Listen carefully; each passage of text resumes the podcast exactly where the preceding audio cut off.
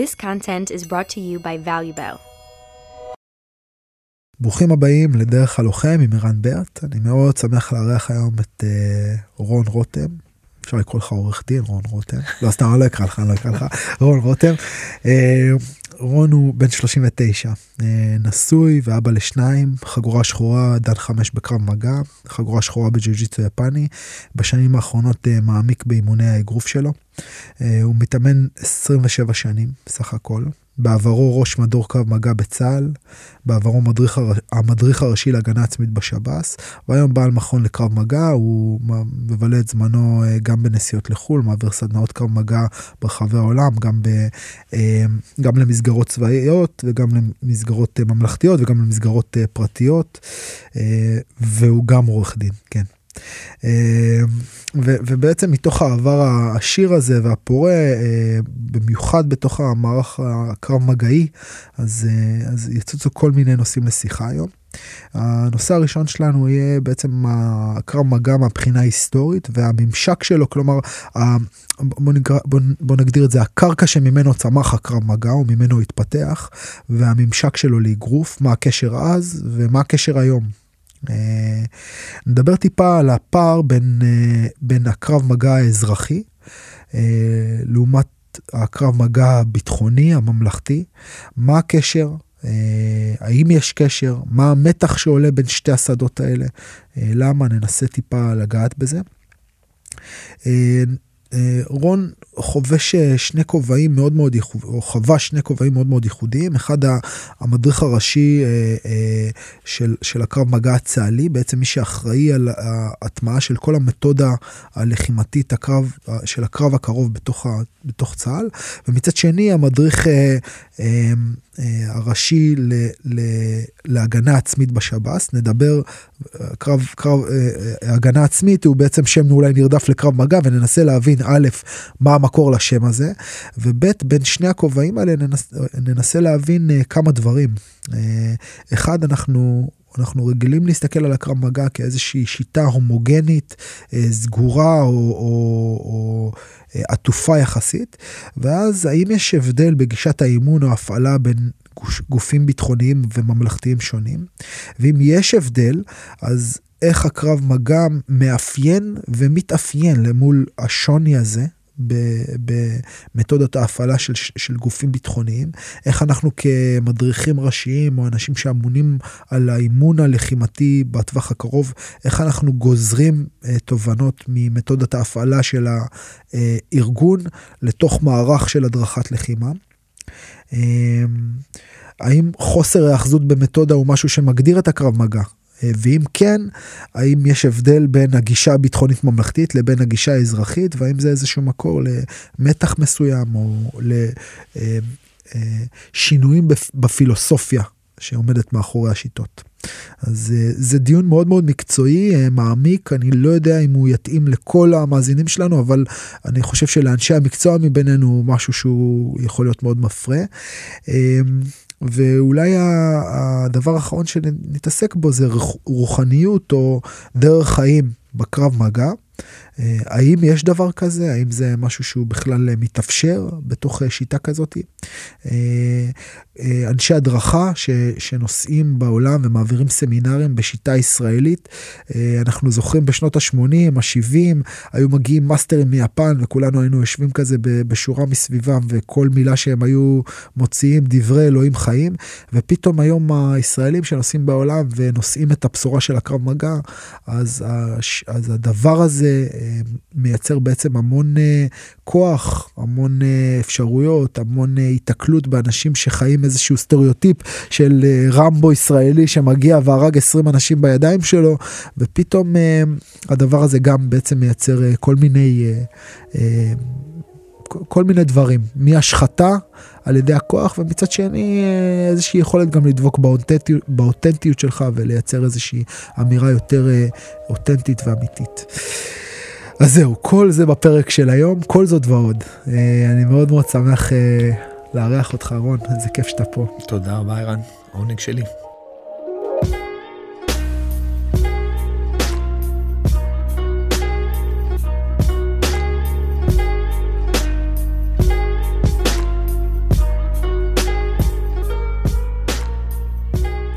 אז אה, בוא, בוא תספר לנו ככה בכמה מילים איך הכל, איך הכל התחיל. וואה. אני התחלתי להתאמן בקרב מגע אה, בשנת 95 פחות או יותר. התאמנתי בכדורעף. ונאלצנו לחכות אה, בגלל שהיה גשם באחד האולמות. וזה היה אולם של אה, קרב מגע. לצערי, בתוך, והיום לשמחתי, בתוך האולם ישב ילד שהייתי מסוכסך איתו. והמאמן, לימים המאמן שלי לשנים רבות, פנה לאותו ילד ושאל אותו, האם זה אותו בחור שסיפרת לי עליו, שיש לכם אה, איזה ריב ביחד? והוא אמר שכן, ככה בבושה. אמר לי המאמן, ארז, אמר לי, שים כפפות, תעלה למזרון. אתם רוצים לסגור את זה, תסגרו את זה כאן ועכשיו. מעין אמירה דרמטית, שנינו ילדים טובים, אף אחד לא רוצה לסגור עכשיו משהו באיזשהו קרב. אני לא הייתי בקטע של לסגור. אה. אני הייתי בקטע של לברוח מהאולם, כל עוד נפשי בי. וזהו, התאמנתי באותו אימון. ורק אחרי זה הלכנו לכדורעף זה היה היום האחרון שלי בכדורעף והמעבר לכיוון של הקרב מגע. איזה אימון זה היה? זה האימון של בעיטות בניטור זה אפילו לא שייך לקרב מגע. לקרב מגע, זה איזשהו משהו שבאמת מלמדים בעיקר ליכולת האישית, אולי קצת לשואו ולתחרותיות שקיימת עם השיטות האחרות שהייתה קיימת בזמנו, והתאהבתי. מאותו יום לא עזבתי את המזרון, ממש ככה הארדקור עד הקצה. Mm, מגניב, מעניין. ואיך אתה מוצא את הדרך שלך לתוך ה... אה, בוא נקרא לזה, לתוך הגופים הביטחוניים הממלכתיים? אה, האמת שבמקרה לגמרי. אני כשהתגייסתי לצבא 2001 שאלו אותי אם אני רוצה להיות מדריך קרב מגע בצבא ואמרתי בשום פנים ואופן לא הייתי מאוד נחרץ אני רוצה להיות קרבי דברים שאומרים בגיל הזה בכל הכוח. ואמר לי בזמנו אלי אביגזר זיכרונו לברכה שהוא היה גם כן ראש מדור קרב מגע הרבה שנים. והוא זה ששאל אותי את השאלה כי הוא הכיר את האנשים היה יכול להפנות אותי למיונים וכולי. אמרתי לא כל כך נחרץ שהוא חייך ועזב את הנושא. עוד לפני הצבא הספקתי לעשות חגורה שחורה בקרב מגע ולעשות קורס מדריכים אז הייתי מועמד מאוד טבעי גם להדריך את הקרב מגע בצבא. התגלגלתי בצבא ובאיזשהו שלב אה, ניסו לשכנע אותי ללכת ולהדריך טירונים. הייתי כבר כמעט שנתיים בצבא וסירבתי. אמר לי המ"פ תשמע אני יודע שקרב מגע זה הפשן שלך אני יורד לבאח, אני שולח אותך לקורס מדריכי קרב מגע, ואז תוכל גם להדריך קרב מגע. אמרתי לו, אתה יודע מה? קניתי. יצאתי לקורס, חזרתי, אמר לי אותו מ"פ, תשמע, בסוף אני לא יורד לבאח, הרווחת קורס. אז אני נשארתי והתחלתי להדריך ביחידה. אה, וככה היה לקראת סוף השירות. השתחררתי מהצבא, הלכתי דווקא לכיוון של אבטחה ממלכתית, משהו שהיה יותר טבעי עבורי, וגם שם הציעו לי הדרכה. אה, אגב צחי חליפקס הוא הדמות שפנתה אליי גם לא אמרתי משפט שלימים היה נראה לי מאוד תמים ונאיבי ואמרתי לו לא אני רוצה להיות מאבטח אני בכלל לא רוצה להדריך. ככה החיים התגלגלו עד שיום אחד אני מקבל uh, טלפון כבר הייתי uh, באמצע התואר הראשון. ואני מקבל טלפון uh, מאחד המורים לקרב מגע אומר לי תשמע התפנתה המשרה של ראש מדור קרב מגע בצבא מעוניין כן או לא.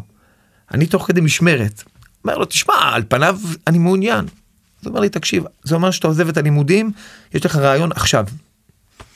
אני מאוד מורעל מאוד אוהב קרב מגע אז עוד בכלל בנאיביות של, של הגיל. ואני הולך ועושה רעיון ומתחיל להתגלגל ומתגלגל ומתגלגל ואני שם לב שמאוד מוצא חן בעיני המראיינים שיש לי פשן אני אמנם הייתי אולי קצת טיפה צעיר mm, לתפקיד במיוחד שאני החלפתי את אה, רן שהיה רן נקש שהיה דמות מאוד ידועה בציבור הספורטאי נקרא לזה לא רק בקרב העוסקים במוניות לחימה הוא היה בפריים בדיוק כן. בזירת האגרוף. ואני בחור צעיר מאיזשהו מקום שנכנס לנעליים די גדולות. התגלגל כך שהתחלתי את התפקיד עזבתי את הכל באמת התחלתי את התפקיד. וזה היה פתח מאוד גדול לנושא של אה, הדרכה בפן הביטחוני. כי משם אתה יוצא עם המון המון ידע. Mm. ניהלת גוף מדריכים, אז היו 215 מדריכים בתוך הצבא, שאתה היית המנהל שלהם, המנהל המקצועי. היום, היום לדעתי זה, זה צמח. ש, ש, שילש את עצמו לפחות. כאילו. לפחות. כאילו. הקרב כן. מגע במקום מאוד טוב בצבא, כן, מבחינת כן. השליטה, עמותת כן. שליטה, ובכלל הוא נמצא במקום רחב. ההתמקצעות, הזה, כאילו, כן, תהליכים טובים. כן. אבל אז, גם, זה כאילו, זה, זה בעצם... לקחת את התפקיד אמ, הדרכת הלחימה הקרובה הכי משמעותי שיש בארץ. וכנגזרת כזאת של בעצם אתה אם, אם הייתי מדבר במונחים של ג'ודו זה כאילו להיות המדריך הראשי בקודוקן נכון זה כאילו כן, זה הדבר. זו הרגשה גם שאתה נמצא כן. שם. זו בהחלט ההרגשה וזה גם בסיס זאת אומרת כל אחד מאנשי המקצוע שנפגשתי איתם הגופים המקבילים.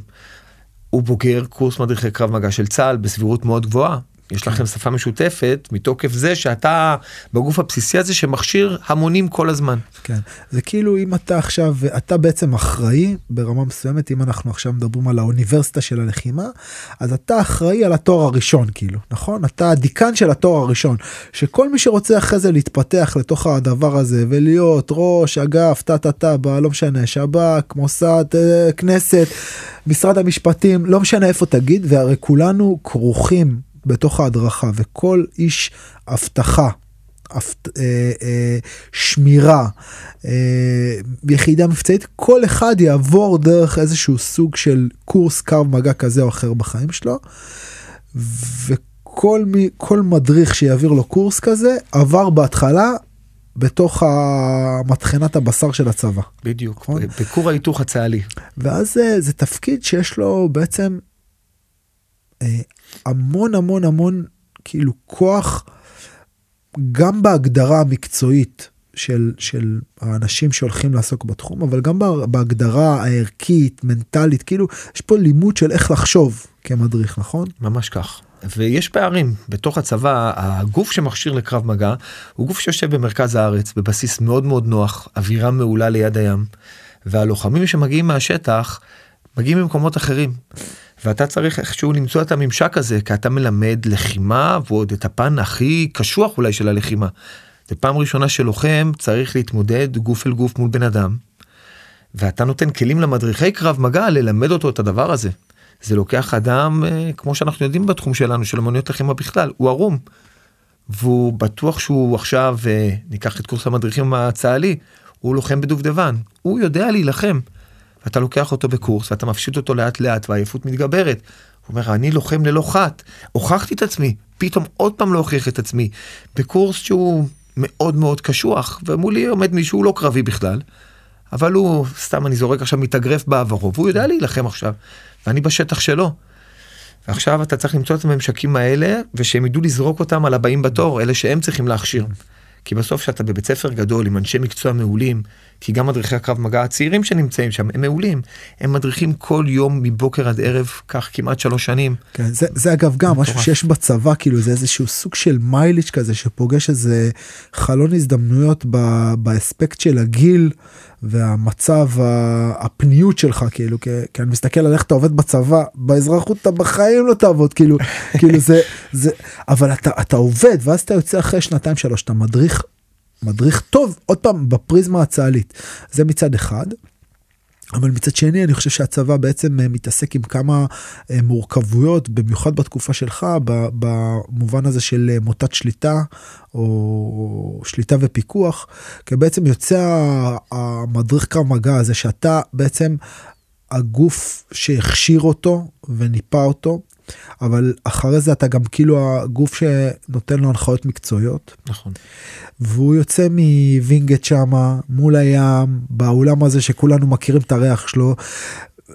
שהציוד שלו היום הוא יותר טוב ממה שהוא היה אבל אבל גם אז כאילו היה לו תנאים תנאי לחימה הרבה יותר טובים נכון כריות נשק וזה וזה ואז החייל הזה יוצא ממך וחוזר ליחידה שלו, הוא נוסע סתם בוא נגיד שיזפון, כאילו, אתה יודע, 300 קילומטר ממך, אתה לא רואה אותו, והוא חוזר ליחידה שלו, וביחידה שלו אין מזרון, יש חצץ, ובמזרח שלו, ביחידה שלו אין כריות, יש סק"שים, וביחידה שלו אין, אין את כל הדברים שיש לך, זה מצד אחד, ומצד שני, יש לו...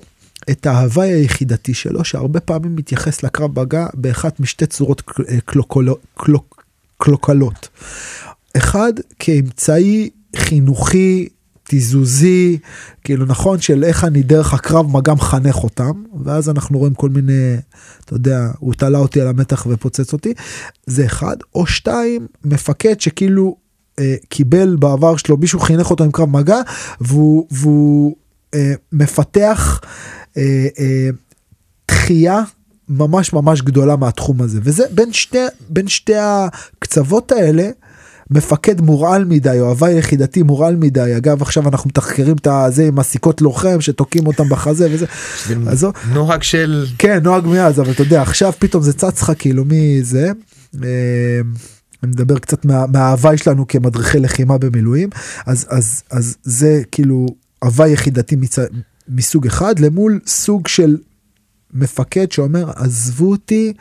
באימא שלכם מהקקה הזה זה פוצע לי לוחמים זה זה מצלק לי אותם רגשית אני לא רוצה את הדבר הזה ואז הלוחם הולך המדריך הולך בשטח והוא מתמודד עם הדברים האלה. נכון והוא צעיר כן. כי הוא uh, בסוף חייל שנמצא איפשהו באמצע השירות הצבאי שלו בדרך כלל. כי בצה"ל יש כל מיני סוגים של קורסים הנפוץ ביותר הוא נוסף על תפקיד. כלומר לקחת בחור בדרך כלל שנפצע מסיבה כזו או אחרת או אולי בעיות בבית ואתה אומר לו אוקיי אנחנו נוציא אותך מתחום הלחימה אני מדבר על היחידות הלוחמות אתה לא כמובן. לא תהיה לוחם עכשיו כן, אנחנו מדברים בוא נגיד גולני כזה אתה לא תהיה לוחם בוא לך תעשה קורס תחזור חזרה כמש"ק קרב מגע מדריך קרב מגע תהיה אחראי על התחום הזה ביחידה שעוד פעם גם חשיפה של החיילים בשטח כאילו אה, אה, שריון, תותחנים, מחיר פשוט כזה, כאילו כמה נ"מ, הם כן יעשו קווים אזרחי, כאילו קווים עם אוכלוסייה אזרחית, אבל כמה כבר הכשרה בקרב מגע יש להם. ויותר מזה אני אגיד, אין להם מספיק הכשרה, זה בטוח, כי אנחנו יודעים שהכשרה בקרב מגע זה משהו בלתי נגמר. אתה יכול להכשיר ולהכשיר ולהכשיר, ועדיין יש מקום להשתפר. אני מניח שזה נכון לכל תחום הלחימה, אבל אם אתה משווה את הלחימה החמושה, חייל בתותחנים יירה הרבה יותר בנשק, מאשר הוא באמת ילמד קרב מגע אבל בשירות הצבאי שלו סבירות מאוד גבוהה שהוא ישתמש הרבה יותר בקרב מגע באספקטים כאלה כן. ואחרים מאשר יירה בנשק האישי. וזה משהו שצריך להתמודד איתו כל הזמן. זה בעצם האלה. אולי הדילמה נכון זה זה אולי הדיסוננס הגדול כאילו כי בעצם אתה גוזר את האימון שלך ואולי אנחנו נרחיב על זה בהמשך מה כאילו מה-Worst case scenario, נכון? אתה אומר, אוקיי, מה המצב הכי גרוע? לשם אני צריך להכין אותו, ולשם אני צריך לה, לה, להקצות את המשאבים שלי. מצד שני, רוב הזמן החייל הזה לא יתמודד עם ה-Worst case scenario, יתמודד עם השטח. בדיוק. ואז מהשטח עולות דרישות מסוימות, אבל יש לך איקס זמן, והזמן הזה הוא תמיד משאב שאין לך. כאילו, אה, אגב במקום הזה אם אנחנו חוזרים חזרה לסמינרים בחול כאילו שאתה בא לדבר בחול הם חושבים שכל חייל ישראלי זה לוחם ימ"מ.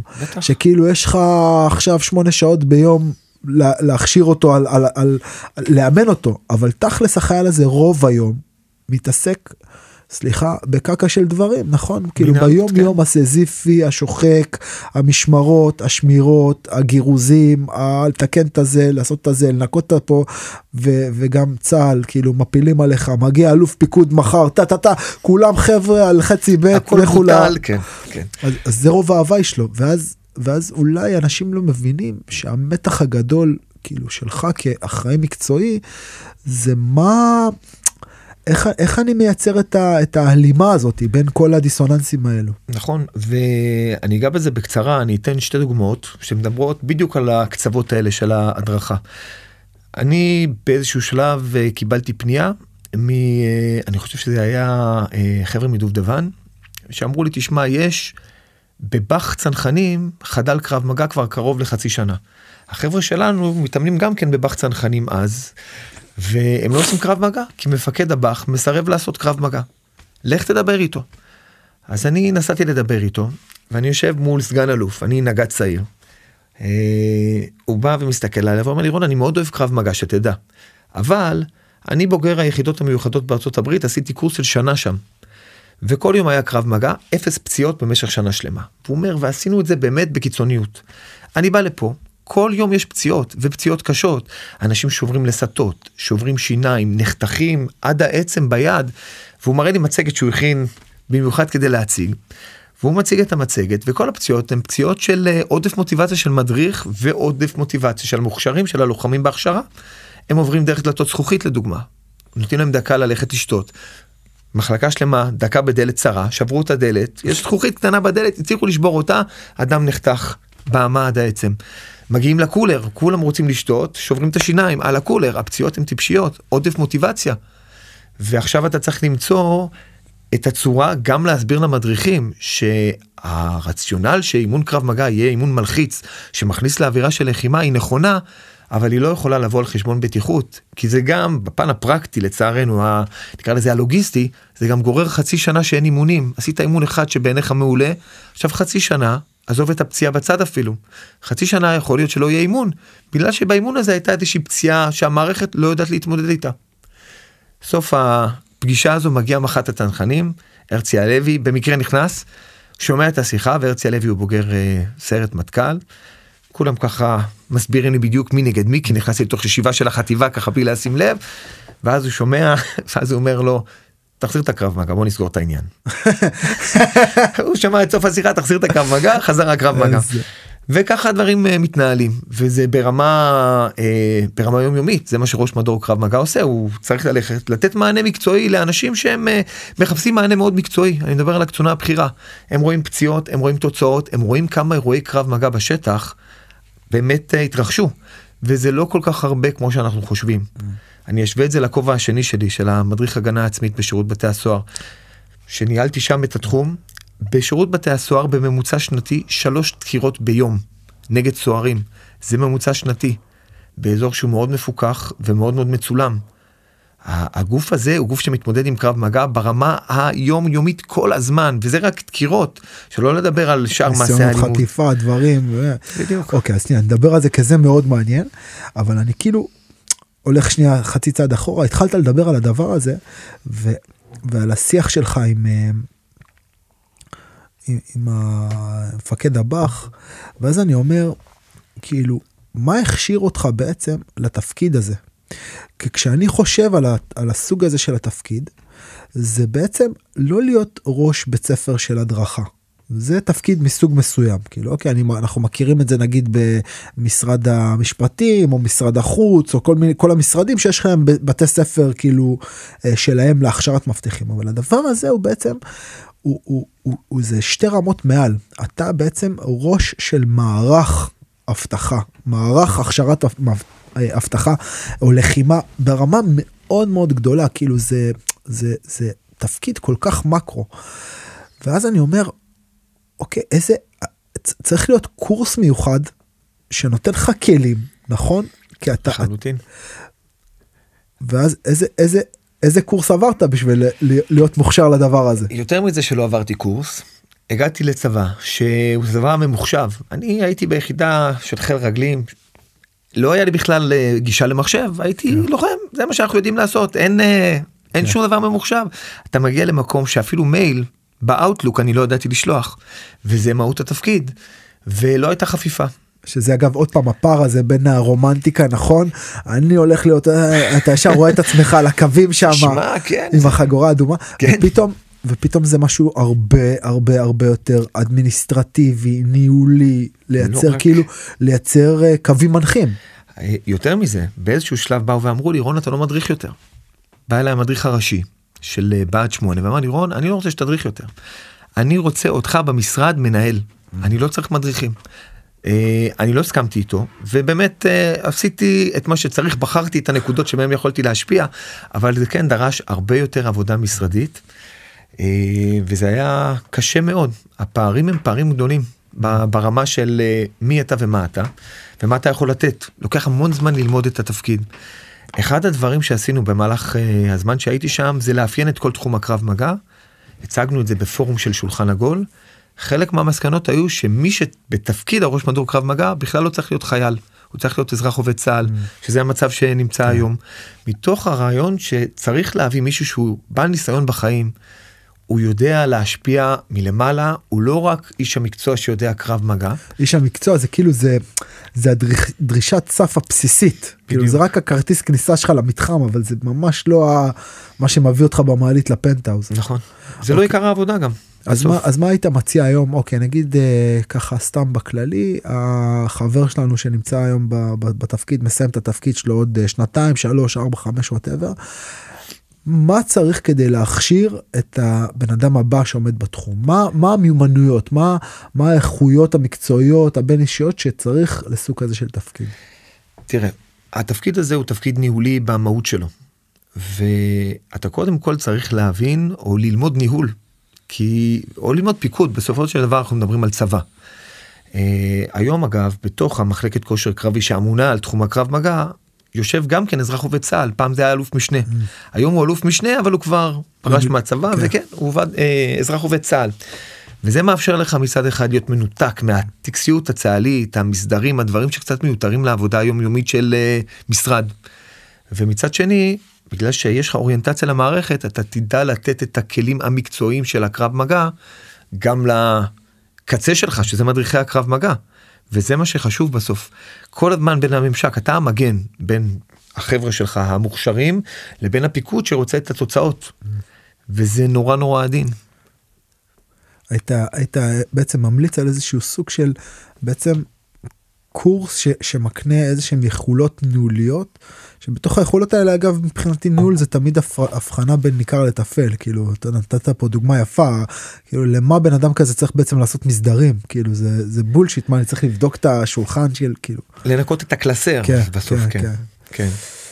אוקיי אז זה היה, היה מאיר עיניים מאוד מעניין ו, ובוא נדבר בעצם על התפקיד השני שלך בכובע הממלכתי מדריך הגנה עצמית אה, לשב"ס שכשדיברנו שאנחנו מדברים בינינו אז אני, אני, אני כאילו אומר מה זה מדריך הגנה עצמית כאילו זה לא מדריך הגנה עצמית זה מדריך קו מגע ואז אתה אומר. אז אני אני אגע בזה אני רק אוסיף דבר אחד על, ה, על הנושא הקודם של הקרב מגע הצה"לי. בצה"ל פשוט אף אחד לא מבין קרב מגע חוץ מאנשי המקצוע בקרב מגע. וזה גם משהו שבאותה שיחה מיתולוגית שאני זוכר עם אותו מפקד באך ועם אחת הצנחנים הוא אמר לי רון אנחנו מלמדים לירות אנחנו מפקדים.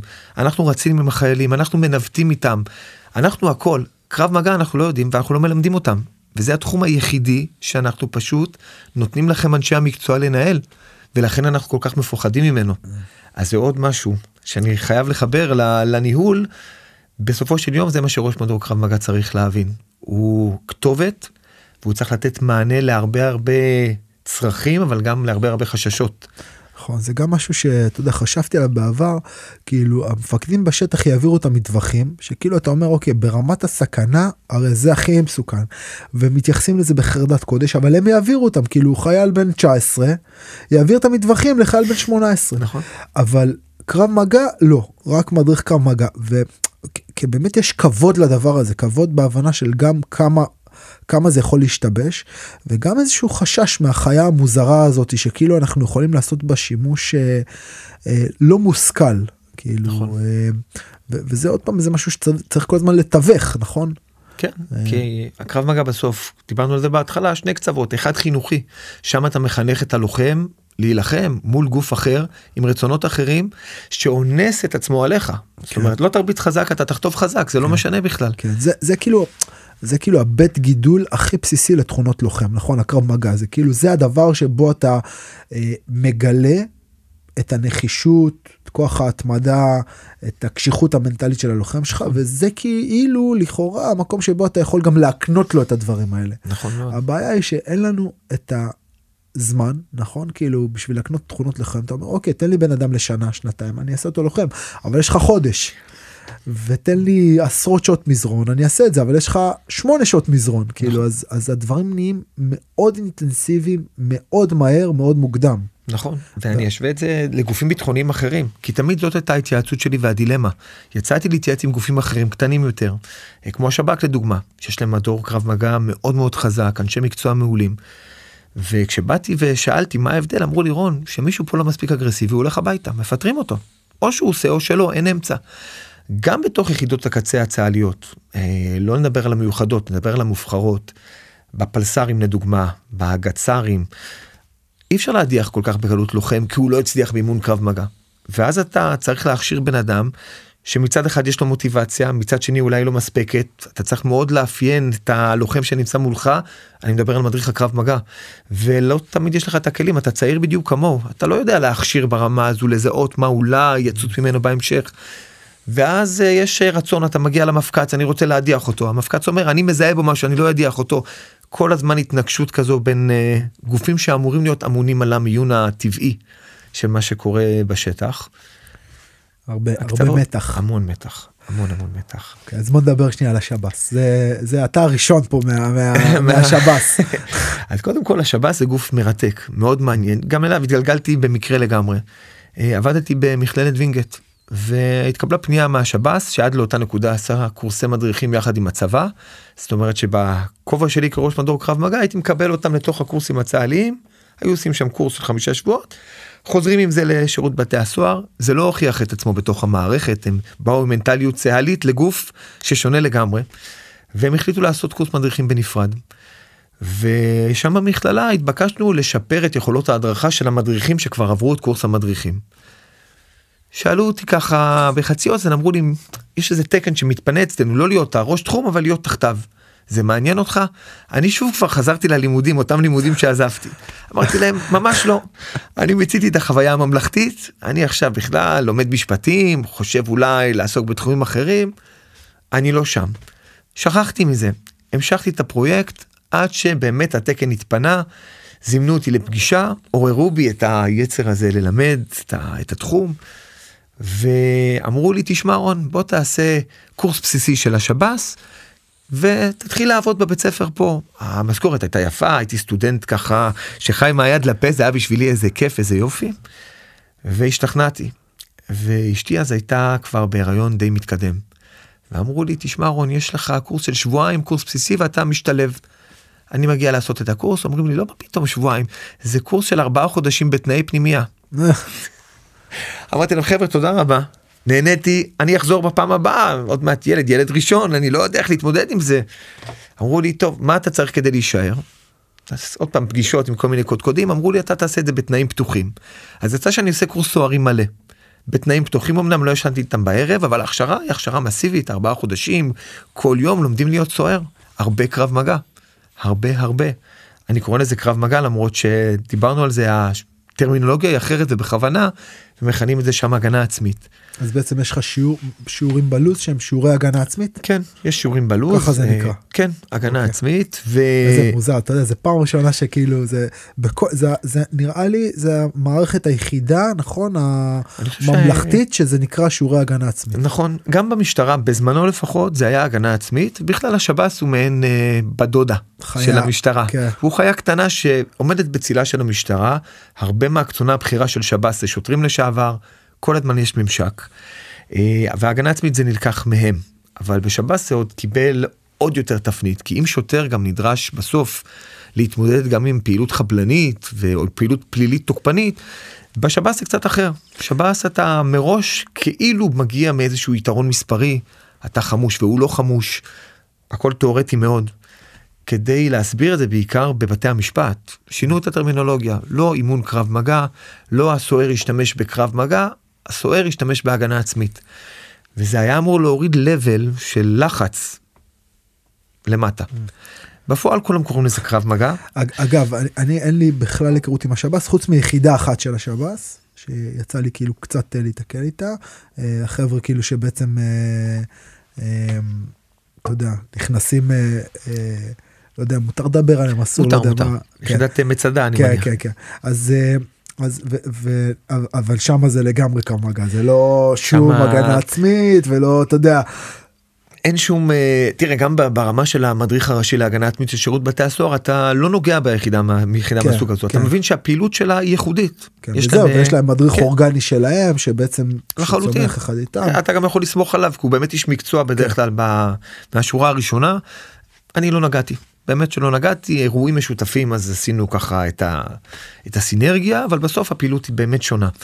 אבל בשאר יחידות שירות בתי הסוהר ששירות מאוד מגוון יש לו יחידות שהן כמו יחידות בילוש יחידת דרור. בלש שעובד גם מחוץ לבית הסוהר אוכלוסייה אזרחית לחלוטין כל מה שקשור לסחר בסמים שמגיע גם לתוך בית הסוהר. יש את יחידת נחשון שהם יחידה שהיא יחידת התערבות יכולות התערבות במצב של בני ערובה וכולי שהם גם כן מלווים את העצירים את האסירים מחוץ לבתי הסוהר לבתי המשפט וכולי שהם יחידה שהיא יותר לוחמנית בהוויה שלה יחידות מרכזיות כאלה ואחרות המון המון יחידות גוף מאוד מאוד מגוון אה, שימוש בבעלי חיים בכלבים שילוב של הגנה עצמית או קרב מגע עם לחימה של הכלב דברים מאוד ייחודיים כן, לתוך כאילו הגוף זה, הזה. זה באמת אה, גוף שהוא כאילו בתפיסה לא מאוד גדול, לא מקבל כמעט בכלל זמן מסך כאילו בחשיפה התודעתית כאילו. אבל מצד שני באמת המון המון המון אה, כאילו יח... תתי יחידות קטנות כאלה עם יכולות מאוד מאוד ייחודיות ואז בעצם אתה צריך להתאים להם איזשהו סוג של טול שהוא גם מצד אחד משהו מאוד כללי בהכשרה ואז משהו מאוד ספציפי בהתמקצעות שלהם. בדיוק וזה אתגר מאוד קשה גם בגלל שהיחידות האלה הן יחידות לוחמות בקרב מגע. זאת אומרת הסוהר הלחימה שלו תהיה קרב מגע. כן, הוא, הוא לא כמו החייל שיפגוש בקצוות שלו כאילו רובה ארוך נכון. כאילו נשק ארוך ויירה בו כאילו פה 99 אחוז מה, מהעבודה שלו מהמפגש שלו יהיה מפגש כאילו גוף פיזי. בגוף כן כן אה, תשמע היו אירועים בשב"ס כל כך מגוונים בגוף שהוא גוף די קטן. אה, זאת אומרת שבית הספר הארצי של שב"ס מכשיר את כולם בכל הרמות. אתה תפגוש את הסוהר, אתה תפגוש אותו כשהוא יחזור ויעשה קורס מש"קים, זה מקביל לקורס המ"כים הצה"לי, אתה תפגוש אותו בקורס הקצינים שלו, אתה תפגוש אותו בקורס של מפקדי הבית סוהר, אתה רואה את האנשים כל הזמן, ואתה מקבל פידבק מדויק, מה שלימדת עבד או לא עבד, כי אין לא להשתמש, אין דבר כזה. כולם נתקלים בצורך הזה להשתמש בפרקטיקה, וזה מאוד מעניין. אז, אז דיברת על הסטטיסטיקות? אז מה מה הסטטיסטיקות בעצם? בזמנו הסטטיסטיקה הייתה שלוש דקירות דיברו על חפצים חדים איום הייחוס החזק ביותר היה הסיפור של דוקרנים בתוך בתי הסוהר. שדוקרנים זה כאילו הכל אה, דברים שמכינים נכון? כאילו זה מכינים. מברשות שיניים שהופכות להיות אה, זה זה זה מה? זה תראה לאסיר וזה קצת מצחיק כשאתה מגיע למערכת הזו אתה רואה שלכל אסיר רוב האסירים יש להם סכינים בתאים אבל סכינים לבשר משהו אימתני ויש אסיר שחתום עליהם. בכלים האלה אף פעם לא משתמשים לתקיפה. כי הם יודעים שאם חלילה משתמשים עם הכלי הזה אין אוכל. לוקחים להם את כל הסכינים אי אפשר לבשל בתוך החדרים לא בכל מקום יש חדר אוכל מה זאת אומרת לבשל כאילו הם מבשלים בתוך החדרים לפעמים כן, כן, וואלה. כן. לפעמים אוכלים בתוך החדרים את ה... תקרא לזה ארוחות ביניים. אנשים מבשלים לעצמם בתוך החדר. הולכים קונים בקנטינה כל מיני דברים. ואז בעצם יש אסיר שחתום על זה כן. אם לקחת את הסכין הזאתי וזה אסיר חזק זה גם לא אסיר שמישהו יכול לעשות לו ככה פוש אובר ולקחת את מה זה הכלי. אסיר חזק בואנה זה שיחה מגניבה אסיר חזק זה אחד שהוא אה, יודעים שהוא הוא הבוס כאילו יש לו מילה הוא הבוס הוא בדרך כלל אני מניח מקושר גם. הוא אדם שהחברים שלו לא ירצו להתעסק איתו. זאת אומרת שאם עכשיו התחלת איתו מכות או זה אתה פתחת חשבון בדיוק בדיוק כך. אז כמעט ומה זה ולא אומר רואים. פתחת חשבון כאילו מה יקרה אחרי זה תראה יש סרטונים ביוטיוב שמתארים את זה הכי טוב רואים אגף תורני בכלא רימונים בית סוהר רימונים. מה זה אגף תורני אגף תורני זה אגף שבו בעצם כולם מחויבים לשמור מצוות אם אתה לא שומר ולא הולך לבית, לבית כנסת בזמן תודה רבה היה נחמד באגף אותך לאגף אחר בשלף הייתי אומר לך שזה אגף שאני רוצה להיות בו. אז אני את ה... לא כאילו אתה אומר. נכון כיפה כן. שחורה בן אדם שומר מצוות אתה אומר שם יהיה לי הכי פחות נכון, בעיות כל אתה לומד תורה אתה גם כל הזמן בפילוסופיה אתה אתה בתוך זה זה מאוד אבל- נחמד אני חייב לומר אבל אבל אה, תראה כאילו כטיפ כעורך דין עכשיו כן. אתה היית מציע לי להיכנס לאגף כזה או לא כן חד כן. משמעית כן כן קודם כל זה לוח זמנים של אה, של יהודי מאמין. לוח זמנים שמאוד מכבדים בו את החגים ומאוד מכבדים בו בכלל את כל הדת והאמונה ויש לך שיחות עם הרב הרב בכלל מגיע ואתה אתה נורא בהוויה שהיא לא הוויה של בית סוהר. למרות שהבית סוהר כן שם תורנויות של בית סוהר בכל זאת אתה באגף קשה קצת אה, לתאר אבל אגף שהוא חי האגפים בישראל ברובם הם פתוחים אנשים הם מחוץ לתאים רוב היום והם רצים לעצמם עושים ג'וגינג בתוך המסדרון אז אתה רואה חבר'ה עושים ג'וגינג הלוך חזור הלוך חזור מתאמנים מתח מקבילים. זה כמו זה כמו כי, כי בעצם את החשיפה שלנו לחיי הכלא חיי בית הסוהר אנחנו בדרך כלל מקבלים מה, מהוליווד נכון? מהסדרות ומה זה אז אז ואז אתה תמיד רואה את, ה, כאילו א' חבורות נכון? כל הזמן חבורות נכון ושתיים חבר'ה כאילו פאמפ טאפ כזה כאילו יש כולם המון, אז, כן. אז זה גם בכלא שלנו זה גם בכלא שלנו פחות פחות סקסי פחות. פחות החבר'ה הבריונים שהנציבים שלה. אה, בעיקר חבר'ה שלא בכושר זו האמת אבל יחד איתם יש אנשים שאתה פשוט נרתע מהם קודם כל אה, תראה זה החברה העבריינית שאתה מחבר את כולם למקום אחד יש המון מתחים ביניהם זה משליך עליך. אני בתפקיד הייתי מחויב אחת לרבעון לעשות משמרת בבית סוהר. וזה היה מעולה אבל תמיד הייתי נורא מרגיש זר שם. אני הייתי עם הגב לקיר, מה שסוהר פשוט, אין לו כבר גב לקיר, הוא חי, הוא, הוא בתוך זה. בתור, הוא כאילו חלק בעצם מהמרקם הקהילתי לחלוט- במובן מסוים. אפילו ברמת השיח, כי בסוף אתה בשיח עברייני, הדיבור, הסלנג, אתה נדבק, זה האנשים שאתה איתם כל היום. ואתה עושה את זה, אתה נמצא באיזשהו מעמד מאוד מוזר. לכן הרבה פעמים אומרים שהסוהר הרבה פעמים מרגיש אסיר. כן, כי, כי אתה מוקף על ידיהם ואתה כל הזמן שונה, נכון? אתה כאילו... אתה כן הקודים שלך הם לא קודים שלהם ואתה חייב להתאים את עצמך לקודים שלהם גם כמוטת שליטה. שני סוהרים על 100 אסירים זו זה הממוצע. וואו. איך תשלוט באגף שמתפרע עם 100 אסירים שעכשיו 20 מתפרעים שניים שני סוהרים יש גם בתוך אה, האגפים יש מה שנקרא סוהר חובה זה בחור שבמקום שירות צבאי עשה קורס סוהרים ועכשיו הוא עוזר בתוך בתי הסוהר. זה בפן הביטחוני של העניין. אה, ואתה צריך להתמודד וההתמודדות היא לא פשוטה והיא דורשת הרבה תחכום לא פיזי בכלל לא פיזי הרבה תחכום באיך אתה מנהל את האירועים שם. יחסים בין אישיים ובעצם הבנה של הסיטואציה. וזה קשה בישראל אני חושב במיוחד כי אין קונפורמיסטיות אם אתה תלך ותסתכל על בתי אה, סוהר ברוסיה יש קו על הרצפה הולכים על הקו הזה ידיים מאחורי הגב ראש למטה אסור לסטות מהקו ואסור להסתכל סטית- בפנים סטית מהקו. סטית מהקו יש אלה יתקנו אותך די מהר. זה אגב, אה, היה פה אורח, אה, מייק, אה, שהוא בעצם promoter בארצות הברית וזה, וכשהוא עבר לארצות הברית הוא היה סוהר. ב- בכלא, כלא, אה, כאילו, באבטחה גבוהה, יש שם הבחנות כאלה.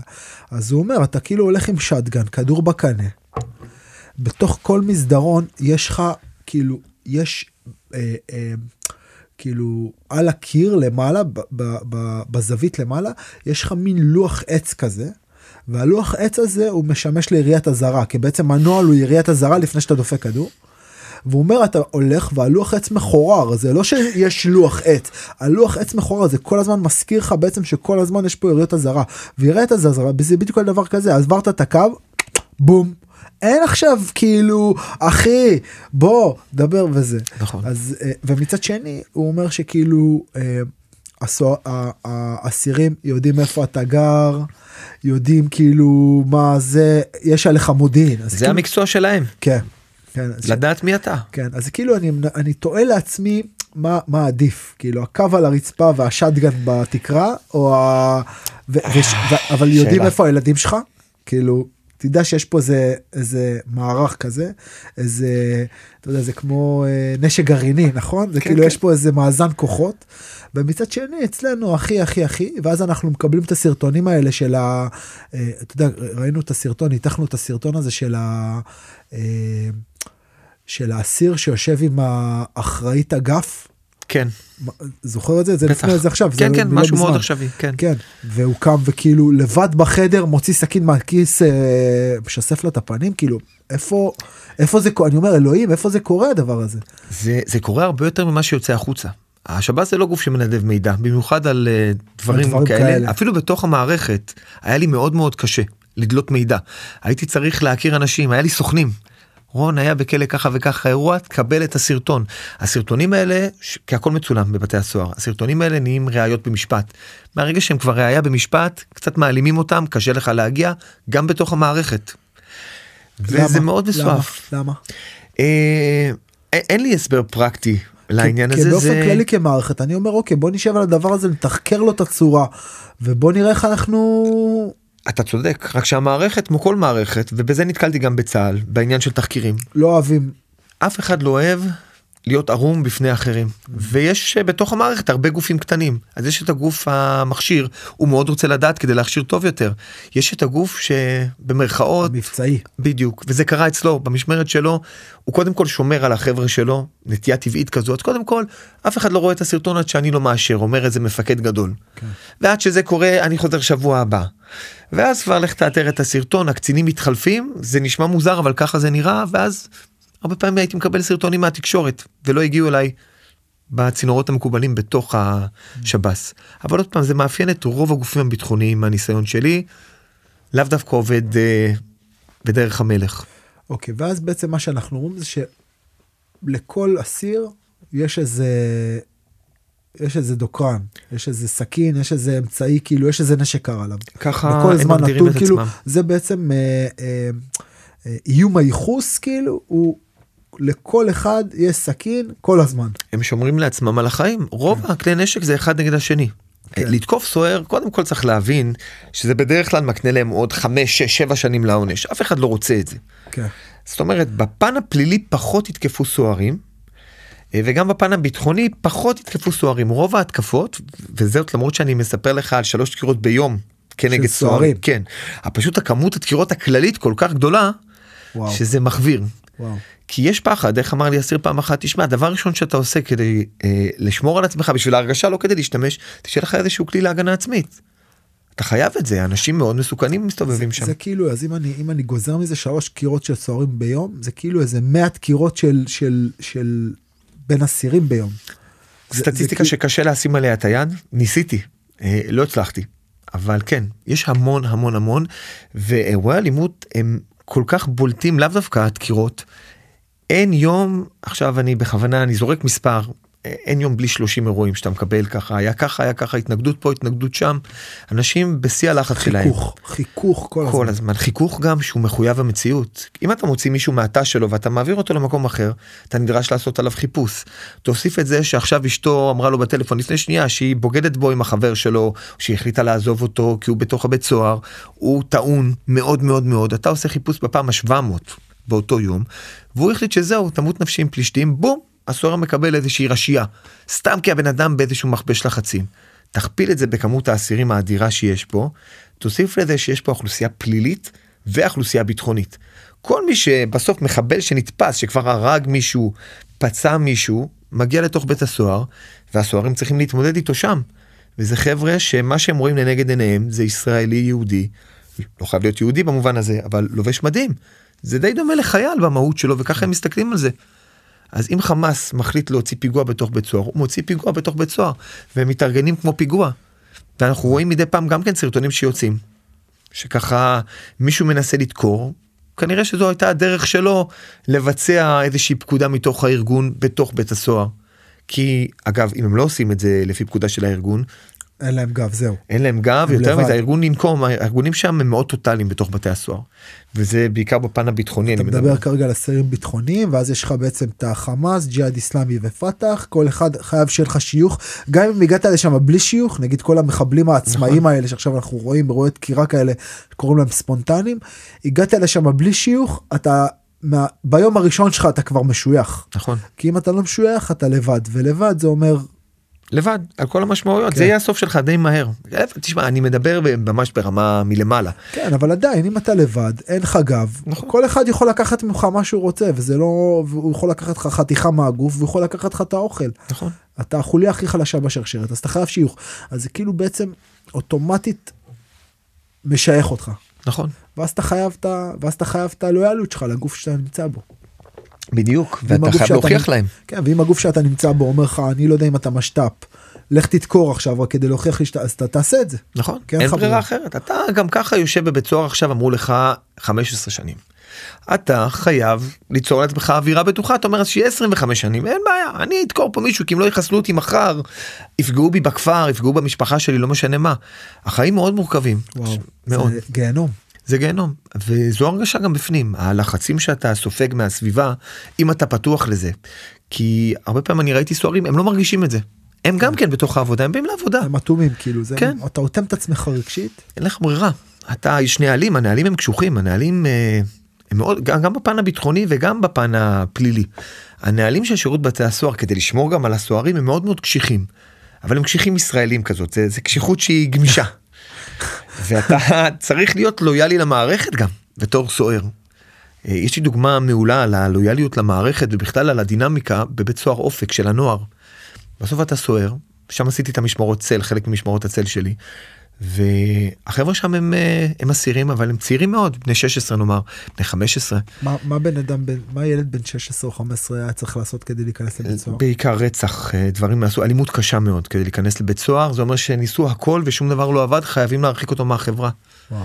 וזה זה אנש- גם מתווה לך איזה מסלול חיים כאילו אם נכנסת לשם אז זהו אתה כאילו אתה מוסלל, כן. אתה מוסלל לחלוטין, זה מאוד מאוד כואב הלב עליהם, מצד שני הם מאוד מסוכנים, רמת מסוכנות גבוהה אז אתה כאילו שיש. אתה חייב לשמור על עצמך. כן.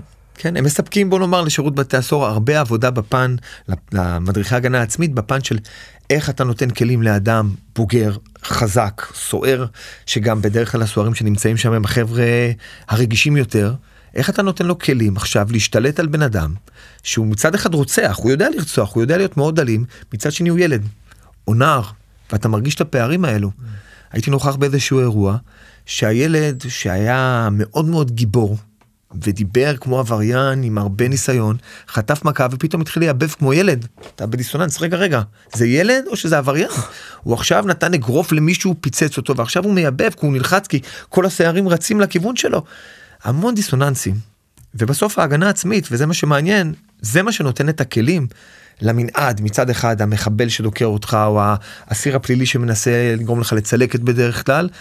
לבין אלה שאתה צריך להשתלט עליהם, לא לגרום להם לנזק, כי הכותרת שכל הזמן מכניסים לך לראש, משמורת בטוחה. תשמרו אותם בריאים, הם לחוצים, קשה להם, מר להם, הם מקרים סוציאליים. הם בסוף צריכים לחזור לחברה. אם אתם תהיו אלימים כלפיהם כל הזמן, לא עשינו בזה כלום. יש עוד פעם שני קצוות שצריכים להתמודד איתם. מאוד מאוד מורכב.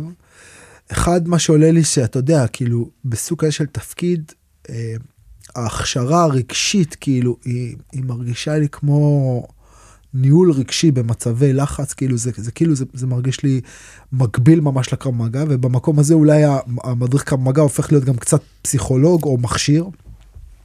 שזה משהו אחד, ורק מלשמוע אותך מספר, שעוד פעם מעניין אותי לדבר איתך כל השיחה על זה, אבל, אבל רק מלשמוע אותך לספר, לעומת הפעילות הצה"לית שדיברנו עליה מקודם, לכל מי שמקשיב מתברר בעצם הפער הגדול במסלולי הכשרה. איך אתה מכשיר לשני דברים שונים לגמרי אה, בתוך הדבר הזה. נכון, וזה לא פשוט. בהחלט לא פשוט, אה, כי מצד אחד עוד פעם, יש לך את הקצה שאתה רוצה לקחת בן אדם שהוא uh, כבר איש קבע, הוא בן אדם שעבר איזשהו מסלול צבאי, לאו דווקא מסלול של uh, לוחם, אבל הוא עבר מסלול צבאי, הוא בא עם ניסיון. אתה צריך לתת לו כלים עכשיו להילחם, ואתה יודע גם שהוא יילחם בטוח, גם אם זו אישה, גם אם זה גבר, לא משנה מה הגילאים. אתה מתחיל להכשיר אותם מבני 26 אני חושב זה הגיל מינימום של קבלה לשב"ס. באזור הזה אולי קצת לפני למי שהיה כבר סוהר חובה ויש לך חבר'ה גם לקראת גיל 40 שמתגייסים לשב"ס. וכולם צריכים לקבל מצד אחד הכשרה שתגן על החיים שלהם ומצד שני את הרגישות הזו בתפקוד הפיזי. איך מצד אחד למרות כן כן הוא ניסה להרביץ לך ועכשיו אתה בעדינות עם המשקל מרתק אותו ולוחץ על לחצן מצוקה ומכיל אותו עד שבאים ולפני שנייה כל מה שהוא רצה זה לפגוע בך ולפגוע ככה אולי גם הצליח. Okay. כן. ואם לא וזה חשוב להדגיש יש השלכות חוקיות. בית סוהר הוא מקום שמאוד נשפט. יש שם המון אה, אווירה משפטית כי עורכי הדין כל הזמן מעורבים אין כן. אסיר בלי עורך דין. כן. מה שהוא קורה בפנים הוא נזרק החוצה. עכשיו הורדת אותו לרצפה ונתת לו עוד איזה כאילו מה שאנחנו רואים אגב את כל הניטרולים אתה יודע השפה הזאת של ניטרול כאילו ניסיון חטיפת נשק המחבל נוטרל מה זה אומר נוטרל כאילו מישהו ירה ברג אותו נכון יש פרקטיקה לדבר ובמקום הזה כאילו הורדת אותו לרצפה הסיר הוא בעצם באחריות שלך. נכון. הוא באחריות שלך ואז הורדת אותו לרצפה נתת מכה אחת יותר מדי הופ הופ הופ הופ. הדברים uh, מסתבכים ויש כן. לי דוגמאות רבות uh, על ההתנהלות בתוך הבית סוהר שגרמה למישהו לעשות את הצעד הזה קדימה והתשלום הכבד שהוא שילם בעקבות הדבר הזה. כי הוא אה, לדוגמה ניסו לרצוח אותו הוא אומר ניסו לרצוח אותי הוא נדקר 17 פעמים באירוע מדוקרנים קטנים. והוא פשוט מתוך החימה מתוך הכעס הוא הפיל את הבחור והוציא לו את העין. וקבעו שהוא הוציא את העין שלא לצורך הבן אדם היה מנוטרל במרכאות היה בלי הדוקרן ואותו סוער היה בחור גדול ניחר שהיה עם ידו על העליונה והמצלמות בכל מקום הכל מצולם והוא שילם את המחיר על זה שהוא הוציא עין למרות שניסו לרצוח אותו 17 פעמים הוא נדקר. וואו. נדקר 17 פעמים ועדיין על ההוצאת העין הזאתי כן אמרו לו רגע נגמר מה אתה עושה נגמר זהו אין סכין הוא נכנע בכנות אתה יודע הוא נכנע הוא באמת האסיר החליט שהוא זורק את הכלי נשק. נכנע. כן, זהו. בכל זאת המשיך. כן, והוא בקהל חטא. בסדר, אתה יודע. יש משמעויות כן וזה רץ בתוך המערכת הדברים האלה זאת אומרת אתה בתור מדריך אם בצה"ל אתה אומר לו עכשיו לקחת תחסל אותו אתה משתמש בז'רגון יותר לוחמני. בשב"ס אין ז'רגון יותר לוחמני הז'רגון שלך יוביל למעשים שלו שאם הם לא תואמים לנהלים ולחוק יהיה תשלום כי זה גוף מאוד מפוקח. וואו. אז עוד פעם שיחה מאוד מאוד מעניינת אתה יודע גם מקצועית אבל היא כאילו גם uh, נותנת לנו איזשהו אה, חרה חצצה ל... למקום שהעיניים שלנו לא מגיעות אליו בדרך כלל, מרתק, כאילו, זו עבודה מרתקת, ממש, וכיף לי לשמוע אותך גם מדבר בעצם על המקום הזה של, כאילו, בעצם זה אחריות שלנו והמידתיות שם, שכל הזמן בעצם אה, אה, שוררת בתוך מרחב מאוד מאוד קשה, זה נותן לי איזה תקווה כזה. ואז אה, בעצם השיחה הזאת הולכת למקום של, אה, יש את הקרב מגע הממלכתי, שאנחנו מגינים, מבינים שיש המון, מר, כאילו יש כל מיני מערכות, יש כל מיני תתי יחידות עם צרכים שונים, ובעצם העבודה של המדריך היא כל הזמן, אה, גם של המדריך, גם של המדר, המדריך הראשי, גם של ראש המערך, היא כל הזמן להתאים את, ה, את המעטפת הלחימתית לתוך, ה, לתוך הפלטפורמה. ו- וזה הופך את הקרב מגע לדעתי, זה אולי אחד הדברים היפים בקרב מגע, שזה באמת uh, שיטה שאני אני, תמיד כשאני מדריך uh, קרב מגע או לחימה, אני אומר, תראה לי הגנה, התקפה, שנותנת לי 5% יותר, uh, יותר תועלת. בצורה שאני יכול למדוד ולתקף את זה, ואני מחליף את הכל עכשיו, אני לא קשור רגשית לכלום, זה לא מגדיר אותי. שזה לטעמי המהות של, ה, של הקרב מגע. הממלכתי, צבאי, טה טה טה טה טה, אבל למול זה בעצם עומד הקרב מגע אזרחי, שלקחנו אותו והפכנו אותו לבעצם אה, כלי אה, אה, שמספק מיומנויות לחניכים מצד אחד, אבל מצד שני גם מכון. שאנחנו, כמו שאומרים, צריך להביא לחם הביתה, נכון? ומשהו שאנחנו טסים איתו בעולם, ומדריכים. ויש פה איזה מתח שנוצר בין שני, בין שני המרחבים האלה. נכון, נכון מאוד. המתח הזה גם כן מאוד מעניין.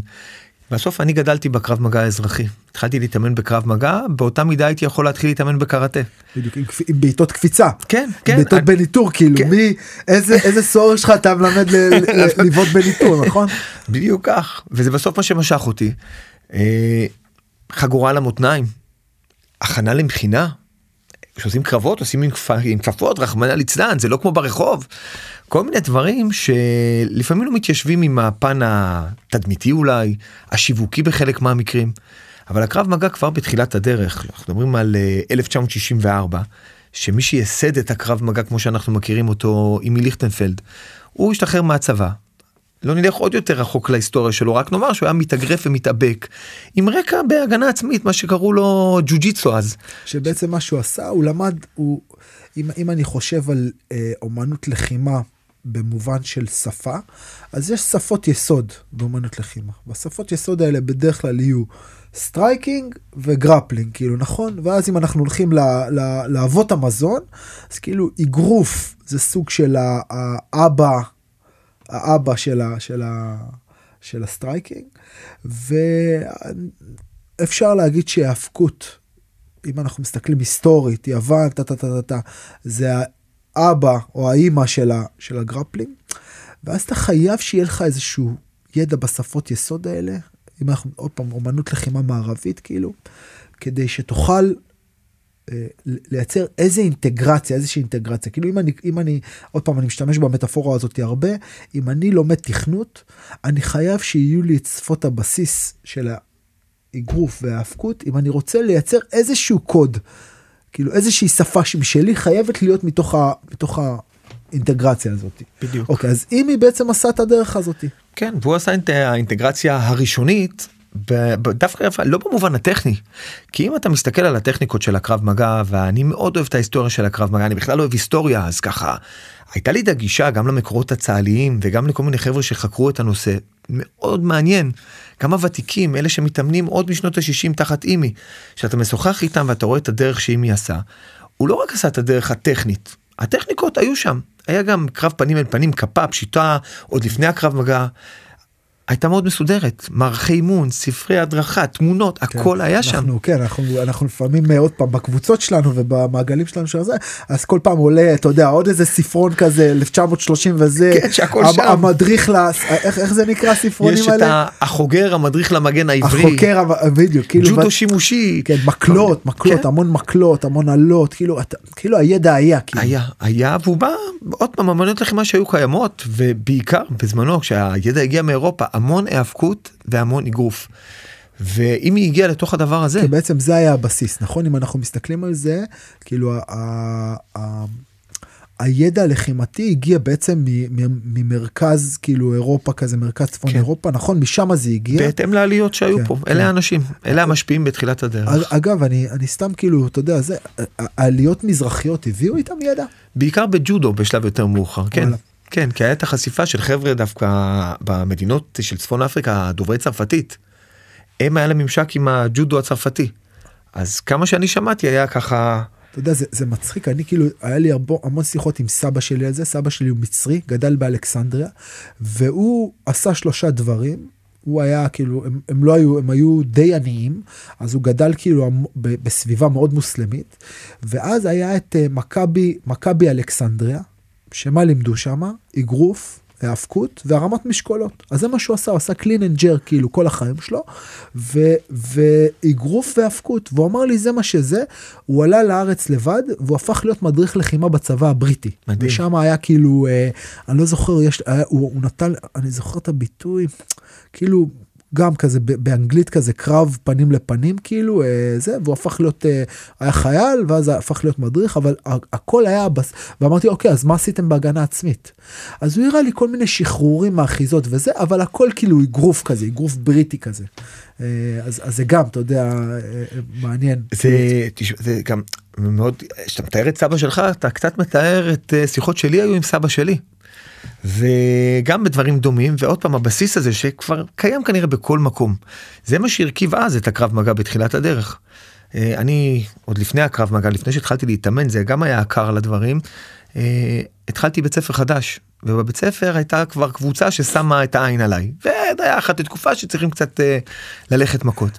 היית צריך קצת מרפקים. בדיוק, ואני הייתי הצד המפסיד אז. היום אגב אני משחק כדורסל עם הילדים שלי כשאני שיחקתי כדורסל זה היה כזה אתה יודע שהייתי בן אה, לא יודע 10 12. כאילו זה היה פיזי כזה דחפת כן, הזזת את זה אתה משחק כדורסל עם הילדים הם דוחפים. כאילו במיוחד אם זה ילד שמגיע מתוך בית ספר לכדורסל אין מגע נכון. אין. אני את הילדים שלי אני אומר להם מה שהשופט לא עוצר מותר. כאילו זה, היה פה שינוי. כן. היה, אני במיוחד היום באתי ממחנה אימונים, סיפרתי לך כן. מחנה אימונים של חבר'ה מכדורסל, והגיע המאמן שלהם ואומר לי רון גוף בגוף, כל הזמן עושים עליהם עבירות הם לא יודעים מה לעשות, דוחפים אותם הם נבהלים עוצרים הכל. תן להם קצת את הגוף בגוף. קרב מגע נכנס שם עם כל המשחקי כן. כוח קרב, הם פרחו, היו מבסוטים, זה גם נותן מענה. אה, אבל ההיסטוריה אומרת באמת אולי פעם אנשים במיוחד אה, חבר'ה שחוו ורוב האנשים אני מדבר על דור הסבים שלנו חוו את הצורך לשימוש אם היית יהודי במיוחד בשימוש במשהו פיזי. וגם הסבא שלי ידע אגרוף טיפה שאני לצערי לקחתי סכין בכיס.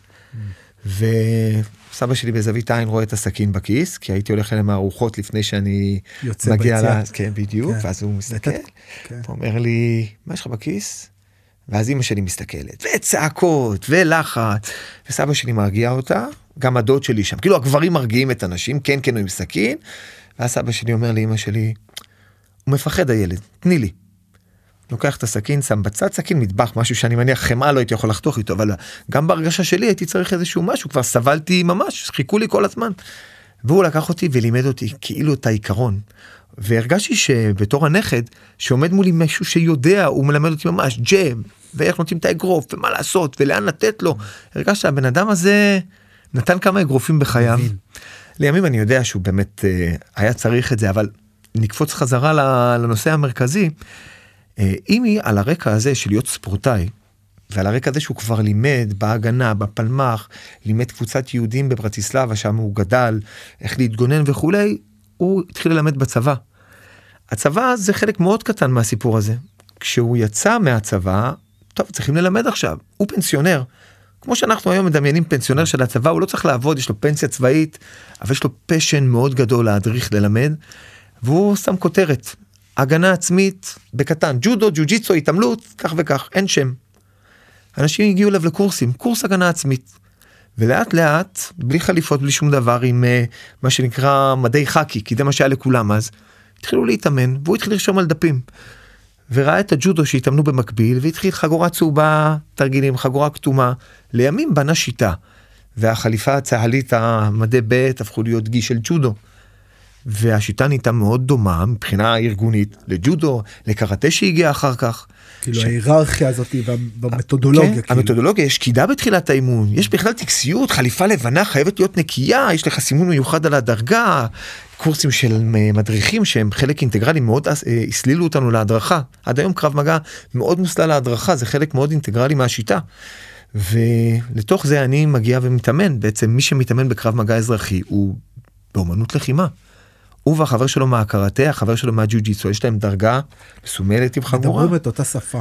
כן. מבנה של השיעור, הבנה של מתודולוגיה של מה מאמנים, כאילו נכון. יש שם איזשהו... כן, זה מתחבר גם לרוחניות. Mm. בסוף, אני לא הרגשתי שאני לא עוסק במשהו רוחני. הרוחניות זה לא משהו שמדברים עליו בקרב מגע. אבל מגיעים אליו בדלת האחורית, כי אתה מבין שאתה צריך עכשיו לעשות משהו בצורה חזרתית. כדי להגיע אליו זה כבר, אני לא רוצה להגיד זן, אבל אתה, בסוף אתה מרביץ, אתה מוטט את עצמך מרביץ לכל מיני עצמים, עוד ועוד ועוד, כי אתה מבין שאתה רוצה לשפר את התנועה הזו. ואתה מגיע לזה גם כשלא מדברים על זה בפן הרוחני. לא תמצא באימון קרב מגע את המונח הזה, עכשיו נעשה מוקסו. אין מוקסו, לא יהיה דבר כזה. יהיה המון דיבורים על הגנה עצמית, על מה שצריך לרחוב כדי לשרוד, אבל הרוחניות היא שלובה בזה, ואני תמיד הרגשתי את זה. אבל אם היית אומר לי בשלב מסוים רון אתה מדבר על משהו רוחני מה פתאום מה פתאום זה לא רוחני זה פרקטיקה זה מה שצריך ואז השאלות מתחילות אז למה בעיטות בניטור. מה זה קרב מגע וזה לא רק בעיטות בניטור בעיטות בסיבוב בניטור. ובסוף הקרב מגע הייתה שיטה שצריכה להתאים את עצמה לקהל הרחב ולתת איזשהו מענה גם כדי למשוך את הקהל זה שלא בטוח מה הוא רוצה להתאמן. זה שמגיע למכון אחרי צהריים והוא צריך לבחור בין הג'ודו לקראטה ולקרב מגע כוחות השוק. ולקרב מגע נכנסו המון אלמנטים ואני מדבר בתחילת הדרך כבר זה לא משהו חדש. מתחילת הדרך היו דברים סקסיים. שאם היית שואל אפילו את אימי אימי למה קופצים כל כך הרבה ונותנים בעיטות בניטור הוא היה אומר לך יכולת אישית. אם אתה כבר שולט בבוקס ואתה יודע מה לעשות תעשה דברים שהם יכולת כן. אישית. זו הכותרת של הדברים האלה. יכולת האישית. מעניין. אה, כן אה, תראה זה אני מאוד התנגדתי לזה בתור מדריך צעיר. מאוד התנגדתי למשפט הזה יכולת אישית. במיוחד שהבנתי שיש הרבה דברים שאפשר לדבר עליהם ביכולת אישית שהם גם רלוונטיים יותר ללחימה. הרגשתי שקופצים יותר מדי גבוה תרתי משמע לפני שמבינים את הבסיס כי מאוד קל בתוך הקרב מגע להאבד. בדומה ל-MMA המון אלמנטים ואין תחרויות. אז אתה לא יכול להגיד אוקיי אני אשתפשף יותר באלמנט אני עם type כזה של לוחם אני אקח אותו מפה ומשם. אתה צריך לשלוט בהכל ואתה לא נמדד ברמה הזו שהזירה מודדת אותך. אתה נמדד מול החברים שלך. אם אתה דומיננטי במכון אתה דומיננטי אתה תהיה דומיננטי כנראה לאורך כל הדרך אף אחד לא יערער על הסמכות שלך עד שתצא מחוץ הבועה שלך, אתה יוצא לדוגמה לקורס מדריכים של הצבא, שם אתה פוגש גם חבר'ה ממקומות אחרים, חבר'ה שבכלל מתאגרפים תאילנדים, ואתה עושה קרב, הכותרת קרב מגע, והבן אדם פה עושה לך בית ספר, ואתה בקורס קרב מגע, מה קורה פה? אני אהיה קרב מגע. אני, אתה, אתה מבולבל, אתה אגרוף תאילנדי. אתה התבלבלת, אחי. כן, תשמע, אני עשיתי קורס מדריכי קרב מגע. והבחור שהיה מולי היה מלחימה משולבת ועשינו קרב ותשמע אני סבלתי שם בקרב הזה והוא לקח את המצטיין של הקורס היה לי חשוב כי זה אתה יודע מאוד אפיין אותי. הוא לקח את המצטיין הוא קיבל יותר נקודות ממני בקרב מגע. איזה בומבה קיבלתי לאגו. איך יכול להיות? הוא לחימה משולבת. הוא יודע קצת הגנה עצמית אבל זה אני זה המהות. אתה מקבל שם איזשהו איפוס שהכותרות זה נחמד בסוף יש פרקטיקה של עבודה ולי זה שינה את החיים. וזה חיבר אותי לשורש של הקרב מגע לאפיין אותו. זה שינה לך את החיים ואני חושב שגם השיח שלך על, על רוחניות, אני לא מכיר את המורה שלך ואני לא מכיר את המכון שממנו אתה מגיע. זה כאילו, זה חשוב להגיד, אבל, אבל אני מרגיש שהאישיות שלך והדרך האישית שאתה עשית, וזה שיצאת מהבועה, זה, השילוב של היציאה מהבועה והאישיות שלך והאופי שלך אפשרו לך לקחת את, ה, את הדבר הזה שאתה עושה למקום כאילו נכון וטוב ומיטיב ומתפתח. אמ, אבל, אבל אני חושב שזה נדיר בקונטקסט של השיטה עצמה, כאילו, אני כן חושב שהקרב מגע, כאילו, יש שם איזה משהו קצת בועתי, כאילו, שאתה מבין שהוא, ועוד פעם, אני לא, לא ממקום ביקורתי, כאילו, כל אחד, בסופו של דבר, אתה מגיע לאיזה מרחב שהוא מרחב קהילתי, הוא מפתח אותך, זה טוב, זה מרחב טוב, זה לא מרחב רע. אבל אמ, אבל, אבל בגלל שזה עסק ובגלל שזה קצת יש משהו באומנות לחימה ב, ב, ב, ב, כאילו בבילד איל שלו שהוא קצת קאט כזה נכון יש, יש בנו איזה משהו כזה קצת. כן. אז, כן. אז, אז, אז, אז הקרב מגע כאילו אני מוציא בכוונה את, ה, את הפן העסקי, אני שם שנייה אחת בצד. אני מדבר דווקא על הקהילתיות. קרב מגע זה מקום חם ונעים לגדול בו. יש מורה, הוא מלמד שיטה מאוד פשוטה, הכל מאוד מאוד נגיש. ולאט לאט אתה לומד, ויש איתך בדרך חבר'ה שהתחילו איתך, חבר'ה הרבה יותר מתקדמים. אה, הם לא- לא מרגישים צורך להכניע אותך כי אין הכנעה. הכל מאוד מאוד בכותרת. ברוב המקומות ואני בוא אתה יודע מה אני אולי מסתכל אפילו 20 שנה אחורה איך שאני גדלתי בתוך הקרב מגע. שאתה לוקח תרגיל הגנה עצמית לומדים שלושה תרגילים באימון לדוגמה וזה מה שעושים מתרגלים קצת אחד עם השני מרביצים קצת לכריות נגמר האימון. אה, כשחוויתי אחר כך סוגי ספורט אחרים או אמנויות לחימה אחרות זה שונה ואם אתה ניקח את האגרוף כדוגמה ואתה עובד מול אדם שהוא ברמה הרבה יותר גבוהה ממך אתה מרגיש את זה על בשרך כל הזמן. עכשיו לפעמים אתה עובד מול אדם אה, שנוח לעבוד אפילו שעבדנו אני ואתה ביחד הרגשתי שאני עובד עם מישהו שמנחה אותי שהוא נמצא ברמה יותר טובה ממני והוא מראה לי איפה אני יכול להשתפר. אבל גם עבדתי עם אחרים ש- שלא מראים את הדרך. הם מראים לך מי, מי הבוס. בדיוק. ואולי לא בכוונה אולי משהו שאני שידרתי אני אפילו לא, לא אומר את זה ממקום שופט אבל זו המציאות של האימונים. אתה כל הזמן מרגיש על בשרך איפה אתה נמצא. לא צריך חגורה ולא צריך כלום. אתה יכול להיות חודש אתה יכול להיות שנה עשר שנים המציאות נמצאת שם מולך כל הזמן. בהקשר הזה אני חייב להגיד משהו קטן אצלי במכון תקופה מסוימת לא היו חגורות. אני סימנתי את הדרגה סימון קטן על החולצה. והגיע אה, דניאל דסקלו שהבן של יעקב דסקלו אצלו אה, אנחנו מתאמנים באגרוף ודניאל אלוף ישראל הרבה שנים מתחרה באגרוף אחד המתאגרפים הכישרוניים שיש היום. בארץ כאילו. משהו באמת פנומן איש גם מאוד צנוע מאוד נעים לעבוד איתו והוא מגיע לאימון קרב מגע והוא עושה ככה shadow boxing בצד. נכנס תלמיד חדש לאימון לא כל כך מבין את הקונספט של הדרגות ואז הוא אומר לי רון בוא תסביר לי על הדרגות קצת של הקרב מגע. ואז הוא מסתכל מצביע על דניאל אומר אני מבין שזה חגורה שחורה. כן. ודניאל עם גופייה עומד בצד לעצמו עושה תנועות הכי אתה לא צריך בעולם. להיות כאילו עם שום ידע כדי להבין מה זה מה זה איכות תנועתית כן. אף על פי ש, שעוד פעם זה ה... אתה יודע זה הביקורת שיש לי כאילו על כל מיני מאסטריות וזה כשבן אדם ויש אנשים כאלה שאנחנו עובדים איתם שאתה יודע הם גדלו בתוך ההדרכה והם מדריכים אז אתה הופך כבר להיות טוב בהדרכה ואתה יודע גם איך לשווק את הסיפור שלך.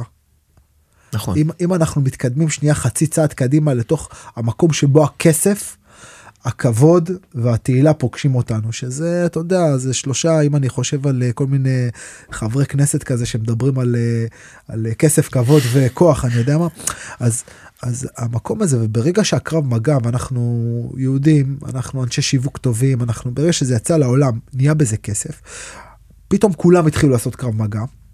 נכון? כי לאף אחד אין בעלות על הזה. כל מי שהיה אה, איזה מדריך, אה, עשה, קיבל איזה מדריך אה, זה בצה"ל, הפך להיות זה. ופתאום זה מקום שבו המיומנויות האישיות שלך הופכות להיות יותר שוליות, כי יש סיפור למכור. והסיפור הוא שזה רק תכליתי, ואני לא באמת עושה קרבות, כי למה? כי אני אהרוג אותך, כי זה... ו- ו- וזה אולי המקום שבו, אתה יודע, זה, זה הבור. זה הבור של הקרב מגע, כאילו, אני, אני מרגיש אולי. נכון בארץ זה פחות אה, ניחר כי יש פה נוכחות קרב מגע מאוד גדולה של אנשים מאוד אותנטיים כן, בלי מניירות אגב הרבה חבר'ה גדלו לתוך זה הם מלמדים את זה הם עושים את זה טוב. הם עושים את זה טוב והם אפילו לא עושים רק את זה רוב המורים הגדולים אני לא רוצה להגיד רוב חלק מהמורים הגדולים לקרב מגע הוותיקים ביותר יש להם עוד עבודה. הקרב מגע זה הפשן שלהם זה תופס חלק ניכר מהחיים שלהם אבל יש להם עוד עבודה שהם עושים. הם בכלל בראש הם נמצאים בשני מקומות במקביל. לא תמיד הכוח והתהילה וכולי בכלל זה מדבר אליהם כי הם עשו איזושהי בחירה. ככה יצא עם הרבה הרבה אנשים. וכשאתה יוצא מתוך ישראל אתה מלמד קרב מגע אתה פוגש אנשים שהתאמנו חמישית זמן ממך והם כבר מאסטרים גדולים אם הולכים לפי דרגות של קרב מגע הם בכלל דרגה הרבה יותר גבוהה ממך. ואתה אומר איך זה מתיישב עם זה שאני מתאמן כל כך הרבה שנים ובאמת מתאמן ועושה את כל מה שצריך ובא בחור ומציג את עצמו כראש ארגון גדול ובאמת מאות מתאמנים. והוא משווק את עצמו כמשהו מסוים ואתה בתוך הלב יודע זה מאוד שונה מהסטנדרט שאני מכיר. עכשיו איפה אתה נלחם מזה הוא, הוא הזמין אותך עכשיו אתה בוא תלמד את החבר'ה שלי האם אתה נלחם ואתה חבר'ה בואו תראו כי שואלים את השאלות האלה. כן. וזו סוגיה שכל הזמן נתקלים בה. אתה שגריר, אני כשאני טס לחו"ל כל הזמן מגריר, מרגיש שגריר ישראל, לא שגריר קרב מגע. כל הפוליטיקה, כל הדברים. אתה נשאל, במיוחד שאתה מלמד לחימה. במדינה כמו שלנו אתה מביא את זה החוצה כל הפוליטיקה ואני אומר את זה קצת באי נעימות כמה ערבים הרגת הם שואלים כמה ערבים הרגת כן. אפילו לא כמה אנשים הרגת הטוב שלא הרגתי אנשים אתה מתאר את זה בסיטואציה מוזרה אתה אומר להם לא הרגתי אף אחד לא יכול להיות זה כאילו הוא מצטנע. ככה הם תופסים תפיסה מאוד מאוד רומנטית ומוזרה של מה שאנחנו עושים פה שהקרב מגע אזרחי בכותרת שלו סרטונים של אימי מדבר על זה המטרה שלנו לא להפוך אנשים ליותר אגרסיביים, ההפך. המטרה שלנו לעשות אנשים יותר בטוחים ואנשים יותר טובים. אמנות לחימה. אגב, המדריך אה, קרב מגע שלי, המדריך קאמי, קרב מגן ישראלי, תכף נדבר גם על זה, אה, אייזיק ויגדורצ'יק, שלימד אותי כאילו, ממש הטמיע בי את המהות לטעמי של הקרב מגע ושל עבודת אה, לחימה קרובה. הגעתי אליו עוד פעם אפוי כבר כלוחם וזה כילד בן 16 אבל שהיה הכי טוב במכון והוא כאילו חינך אותי ככה טוב טוב.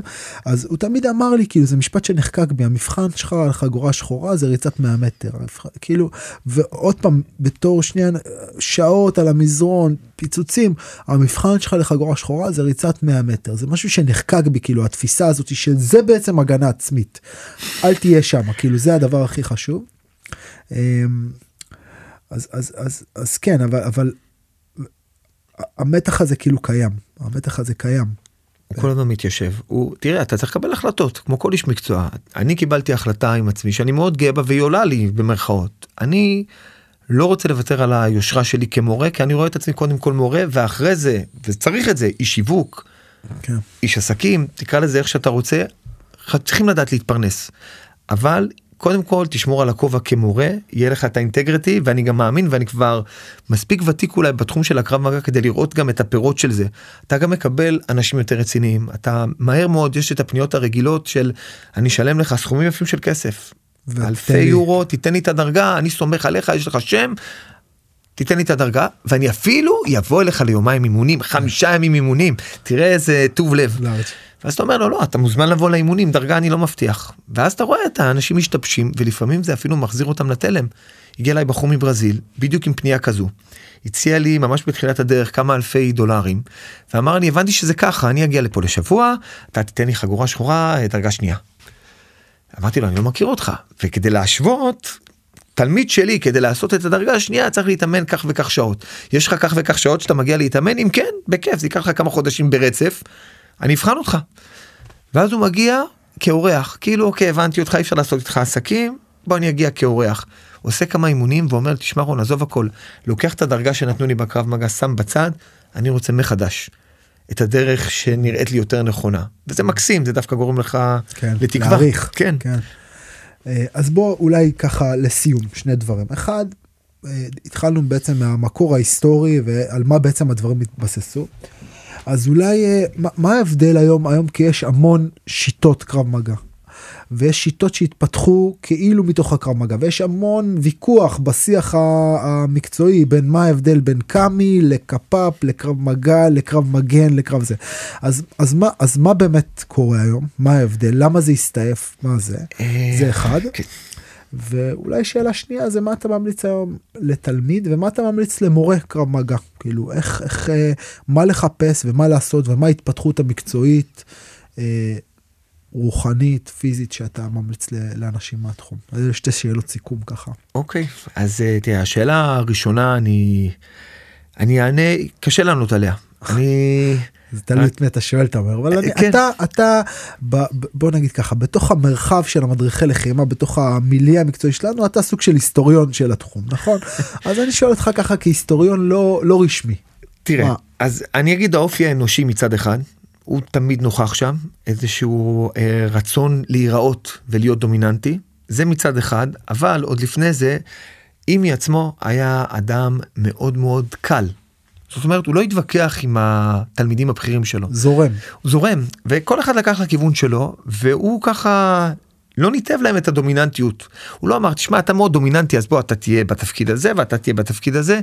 הוא מהר מאוד נתן להם לנהל. עכשיו צריך לזכור שהאנשים, בגלל שהקרב מגע צבאי, האנשים הדומיננטיים באותה אגודה מפורסמת, האגודה לקרב מגע ישראלי, שקיימת עד היום, ואני מדבר על המתכונת שלה אז, עוד שכולם עבדו ביחד, קודם כל היו אנשים מעולים, מאוד דומיננטיים, מורים מצוינים, והרבה מהם היו כל מיני כאלה שגדלו בצבא, הגיעו לדרגות אלוף משנה, נחשפו לקרב מגע ולאימי עוד בצבא. זאת אומרת הבילדין שלהם עם הרבה ביטחון. האנשים האלה ביניהם ראו את הקרב מגע כל אחד בפריזמה שלו, כל אחד במשקפיים בצורה טיפה שונה. המנהל מזדקן וגם ככה המנהל לא נכנס עד הסוף. כל אחד לוקח לכיוון שלו בשקט מכבדים אותו. בשנייה שאם היא ממש יצא גם היה מאוד מבוגר ובכלל כאשר הוא נפטר כל אחד אמר אני לא רוצה לעבוד עם זה וזה וזה כי גם ככה כבר עשר שנים אני לא רואה את הקרב מגע אותו דבר כמוהו. אני מספיק גדול חזק יש לי המון תלמידים אני רוצה שקט זה כמעט מה ששמעתי מכולם אני רוצה את השקט המקצועי שלי. לא רוצה עכשיו להתווכח על איך אני עושה את הדבר כן. הזה או את הדבר כן, הזה. כן, אני יודע יש לי תלמידים אני לא צריך לעבוד איתו אם הוא לא רוצה לעבוד איתי וכל כן. האינטריגות כן, כן, ודברים שקורים בכל גוף קרו גם שם. תכניס לזה גם פרנסה של אנשים כל אחד רוצה את הפרנסה שלו לא צריך את ההוא שינשוף באור פה ואת הזה וככה זה ככה וככה זה זה היה. נוצרה ההפרדה. כן והם עדיין אני אומר הם יש כל כך הרבה. אה, היו כמה ניסיונות לאיחוד לעשות איזשהו גוף זה פנטזיה של הרבה כשבתחום מישהו שיהיה פוסק אני יודע שביפן יש מעין גוף כזה שמאגד את הדברים שנכון אפשר לעבוד בנפרד אבל יש גם את האפשרות לעבוד ביחד בפרויקטים מסוימים אז יש כל מיני הבזקות כאלה של הדבר הזה. בסוף שאתה יושב עם כל כך הרבה מדריכי קרב מגע זה בעיקר מקצועי מאוד נעים מאוד. כך שאתה יוצא מהפגישה הזאת אתה אומר בואנה ישבתי עם החברים הכי טובים שלי למקצוע. כולם מדברים באותה שפה יש להם אמונה מאוד גדולה במה שהם עושים. אותו אה, אותו ז'רגון. מדברים על אותם דברים הגנה פנימית הגנה חיצונית קוולר מושגים של טרמינולוגיה בתוך הקרב מגע. אבל כשאתה יוצא מהפגישה נוחתת עליך ההבנה הזו למרות שאנחנו חברים טובים יש סיבות לזה שכל אחד עובד בדרך שלו ומתכנס כשצריך. אני מניח שזה קורה לא רק בקרב מגע אני רואה את זה פשוט ב- כל- בכל בכל- פינה. כל גוף גדול. ג'ו-ג'יטסו כן. ברזילאי אגב. כן. אותו- אותו דבר אותו סיפור. כן בדיוק. אוקיי מה היית ממליץ היום ל- לתלמיד שמחפש בעצם אה, הגנה עצמית מחפש קרב מגע למה לא לחפש את הקרב מגע ומה הוא מה הוא צריך כאילו להשלים למה הוא צריך לשים לב כשהוא נכנס למכון כזה ואולי גם מילה להם אתה יודע בצניעות כאילו בענווה מתוך המקום המשותף שלנו שנינו תלמידים כאילו אנחנו מורים וזה אבל שנינו אוהבים להיות תלמידים מתוך לחלוטין. המקום הזה מה, מה, מה היית ממליץ לאנשים לחפש. תראה למי שבא להתאמן בקרב מגע הלמה בקרב מגע מאוד פשוט הקרב מגע מאוד straightforward. שיטה באמת פשוטה האווירה בתוך אימוני הקרב מגע אה, בניגוד אולי לאימוני קרב מגע הצה"ליים הקשיחות שהיא built-in אווירה באימוני קרב מגע מאוד קהילתית מאוד משפחתית. ואז למי שיש לו רתיעה דווקא מהתחום הרבה פעמים וזה אותם חבר'ה שלפעמים צריכים את התחום יותר מכולם נכנסים לאווירה מאוד תומכת שזה לא ייחודי רק לקרב מגע אבל זה מאוד בולט בקרב מגע. בגלל שהשיטה כל כך פשוטה ההתקדמות מאוד מהירה. ומי שרוצה הגנה עצמית לרחוב זה מה שהוא מרגיש שהחסך שלו אני רוצה לדעת להתמודד עם הרחוב הקרב מגע נותן לו פתרון מיידי יחסית מיידי כן שום דבר שהוא ככה מחר בבוקר. איך אה, יעקב דסקל אוהב לומר רוצה אחריות קנה טוסטר. אז זה- אין אחריות לשום דבר אבל נותן לנו כלים להתמודדות די מהר ובאווירה נוחה. והקרב מגע כן שופט את עצמו על פי פרקטיות. הקרב מגע כל הזמן משולב כלומר רון מהשב"ס רון מהצבא מגיע ומלמד גם אזרחים כמוני יש עוד הרבה. הידע הזה שכל הזמן הוא בפינג פונג בין הגופים שכן מתנסים בהלכה למעשה לבין המתאמנים האז- האזרחיים. האזרח שכנראה אף פעם לא יפגוש בחיים שלו מפגש כזה בדיוק, הוא קשיח. צריך את הפידבק, הוא צריך להבין מה עבד יותר, מה עבד פחות, מה הלוגיקה, לפחות אני בתור מתאמן זה מאוד מאוד היה לי חשוב לשמוע מה הצבא ואיך הצבא מתמודד וכולי. אגב זה גם משהו שבאמת יש אולי אני אני לא מכיר את זה אתה יודע הסתובבנו שנינו בעולם הרבה ישראל היא מאוד ייחודית אולי בדבר הזה בממשק הזה שבין הידע שנצבר בכוחות הביטחון בפרקטיקה היומיומית וזה ממברנה כל כך אה, דו כיוונית כאילו בבת אחת זה זולג חזר, חזרה ובבת אחת אה, כאילו אני שעבדתי שם הבאתי את זה חזרה לחניכים היום החניכים שלי יצאו לקורס אה, מדריכי תקם, כאילו ה-back and forth הזה בתוך הזה הוא כל כך כל כך אה, אה, אה, כאילו התקשורת הזאת היא כל כך נוכחת כל הזמן ונגיד בארצות הברית עוד פעם אתה יודע יצאנו לעבוד עם גופים כאילו אתה מגיע אתה עובד עם ה... לא יודע מה המדריך ספיישל פורסס של הגרין ברץ הוא לא יראה אזרחים בחיים שלו. הוא לא יראה אותם, נכון. הוא, לא, הוא לא ידבר כן. איתם. אין, אין לו את הרצון גם. אין לו, זה- כן, בדיוק, זה גם אני- לא כן, מרחב שהוא עובד איתו. כן, אה, אני איש ביטחון, תן לי אנשי כן. ביטחון, זה... כן. יש זה גם- זה. גם אולי משהו שאנחנו, אנחנו כל בוי, כאילו אנחנו עושים הכל. כאילו נכון, כולנו עושים הכל כזה. לטוב ולרע מה כן, שנקרא. ישראליזם, זה כבר יש כן. לזה כותרת. כן. אוקיי, ומה היית ממליץ אולי למדריך או למורה שמתחיל את דרכו, מסיים עכשיו, אה, סיים את הצבא, הוא היה חגורה שחורה בן 17, מדריך כמגע, הלך, עשה קורס בצה"ל, הדריך, יצא, אה, הדריך איזה שנה בחו"ל איפשהו, חזר, רוצה להיות, אה, לעשות, לעבוד עכשיו בתחום, הוא, זה, זה הזה שלו, מה, מה, מה היית ממליץ? תראה, אני מפריד, מי שרוצה לעבוד, מי שמחפש את הדרך להתפתח בתוך הקרב מגע, אז כן צריך בסוף זה, אה, לצאת אולי מהבועה הביטחונית, אנחנו מדברים על מי שבאמת סיים צבא, כן. עשה את קורס מדריכי הקרב מגע. הסיפוק, לפחות מבחינתי, בלהדריך וללמד זה גם להביא אדם מאלף לבית או מאלף לתף אפילו, לקחת אותו לייצר למסע. תהליך, לייצר תהליך. בדיוק, ותהליכים מייצרים דווקא בקרב מגע הלא ביטחוני. הביטחוני מאוד מיידי, יש לך חודשיים לכל היותר, אם זה קורס שהוא הארוך ביותר, מאלף לתף, אבל אתה לקחת בן אדם ברמה כנראה מאוד גבוהה, הפכת אותו לרמה עוד יותר גבוהה. ברמה פיזית וכאילו אה, בדיוק. אה, אה, תכונות מנטלית גבוהה נכון כן, הוא כבר מגיע פורה. לך בין בדיוק. אתה לא יודע, אין לך את היכולת, וזה בולט הרבה, לקחת מישהו שבאמת אין לו קואורדינציה. אין לו אוריינטציה כמו שהיית רוצה שתהיה לו. הוא רוצה ללמוד, הוא רוצה לעשות את הצעד, אבל הוא מפחד מהצעד. אתה מרגיש שאתה חייב גם ללמד אותו איך עושים את הצעד קדימה, למרות החששות, למרות הקושי. זה אגב אה, עוד איזשהו חסם לדעתי בכניסה כי כולנו אני זה חסם מאוד גדול שהיה לי כאילו אני התחלתי להדריך אה, אה, לחימה כאילו אזרחית באיזה גיל 26 לפי דעתי. אחרי שאתה יודע עברתי הכל והייתי בכל כאילו כל כל לא יודע מסגרת כזאת שבדרך כלל אתה עובד עם, עם, עם, עם אנשים מאוד איכותיים. במיוחד אם אתה עובד עם יחידות מיוחדות במיוחד אם אתה עובד בחו"ל כאילו אתה בונה יחידות כאילו אז, אז אתה עובד עם ה top של ה top ואז אתה מגיע כאילו אחרי שהיית על האולימפוס ועכשיו אתה מקבל איזה סטארטאפיסט עילג כאילו שלא יודע להבחין בין, בין ימין לשמאל.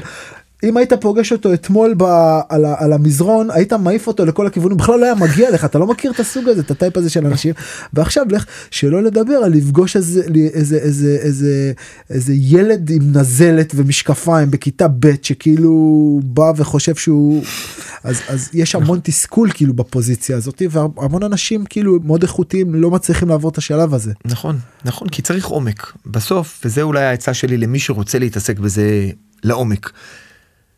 תתחיל להבין שלא כולם יח- חיילי אה, יחידות כן, העילית, כן, הם כן, לא. Universal Soldier נכון? יש לנו איזה ציפייה. בדיוק, אתה, תשמע, אני זוכר גם את עצמי, למרות שגדלתי במקום אחר, אתה מתרגל לחבר'ה כשאתה אומר להם עכשיו תרוצו רוץ 100 פעם. דרך הקיר, רוץ דרך הקיר הקיר. יזוז, אין... ופתאום אומרים לך לא, מישהו אומר לך לא. לא, אני לא רוצה. לא, אני עייף. למה אני צריך לעשות את זה? כן. כי אתה רוצה לעלות דרגה, אני לא רוצה לעלות דרגה. טוב לי עכשיו. אתה בכלל בדו שיח שנראה לך נורא מוזר. כן. שבעולם אחר אומר לו, טוב, כן. תודה, אין לך מה לחפש כן, פה, כן, להתראות. אז עומק, עומק, ובקרב מגע יש עומק. זאת אומרת, מי שדווקא קרב מגע זה מה שעושה לו את זה כשיטה, יש כל כך הרבה מקומות טובים ללמוד קרב מגע לעומק. וזה ברמת ההדרכה. תלמד את הקרב מגע, לא תצטרך להמציא את הגלגל, כי את זה רואים המון, בגלל שהם מלמדים קרב מגע גם בצבא. אז אותו מדריך צעיר שהשתחרר מהצבא, הוא בטוח שהוא יודע, אבל הוא לא, יש עומק. והעומק הזה, וזה מוביל אותי להמלצה הבאה, מגיע מדברים שהיו קיימים עוד לפני הקרב מגע. אחד אנשי הקרב מגע הכי טובים שאני מכיר זה יעקב דסקלו, מורה לאגרוף. כי ה-common sense שלו, שנולד מתוך הפול כן. הזה, זה דווקא בא מה- מהאגרוף, מהאולד סקול של האגרוף. זה מאוד נשמע לי כמו דברים ששמעתי בקרב מגע מהחבר'ה הוותיקים, מהדור של אימי, שהיה גם כן מתאגרף, אז הדברים נאמרים בצורה דומה. אה, תעשה מינימום תנועה כנגד מקסימום תנועה, ופתאום אני מגיע לאימון אגרוף, אני שומע את אותו דבר, ויישום יותר עמוק של הדבר הזה. אז אם שואלים אותי, ואני אומר את זה בכנות גמורה, האגרוף הוא באמת, אגרוף במקום הנכון, במקום טוב ועמוק, הוא באמת נותן לך כלים לא נורמליים לקרב מגע. לי זה שינה את כל צורת החשיבה, העמיק לי את הקרב מגע לרבדים שאני מאוד שלם איתם היום. יש לי ממש שלמות במובן הזה שאני מתפתח במקביל כן. בשני התחומים. מפרה מפרה את זה אבל אבל גם פה אולי אולי גם כאילו אתה צריך אתה צריך להבין במי אתה בוחר שילווה אותך את הדרך, כאילו אני חושב שהבחירה שם היא מאוד מאוד מאוד משמעותית. זה לא נכון. לך תעשה אגרוף. לא, כ- בכלל לא. כ... אתה יודע, כצד, ליד יעקב דסקל, מדריך שמדריך לידו, מאמן שמדריך לידו, כאילו ימכור לך משהו אחר לגמרי. לחלוטין. אתה יודע מה, זה כנראה גם בכל אמנויות הלחימה כך, באגרוף בהרגשה שלי זה מאוד נוכח. התורה כל כך עמוקה, אבל לא תמיד, אה, עוד פעם, אלא אם כן אתה מתחרה ברמות הגבוהות, ולפעמים גם שם, לא כן. תמיד צריך להעמיק, במיוחד לא בפן התיאורטי של המקצוע. כן. ויש כל כך הרבה מה להציע בתוך התחום הזה, ועוד פעם, הממשקים בין האגרוף לקרב מגע ברמה התיאורטית, ברמת העקרונות, אפילו ברמת הטרמינולוגיה, sidestep, זה משהו שגדלתי עליו כל הזמן, sidestep, מדברים על זה, pivot, מונחים שקיימים, אגב, הם הרבה פעמים עשו switch, קצת אופנה. ה pivot, ה sidestep נהיה תאי סבקי.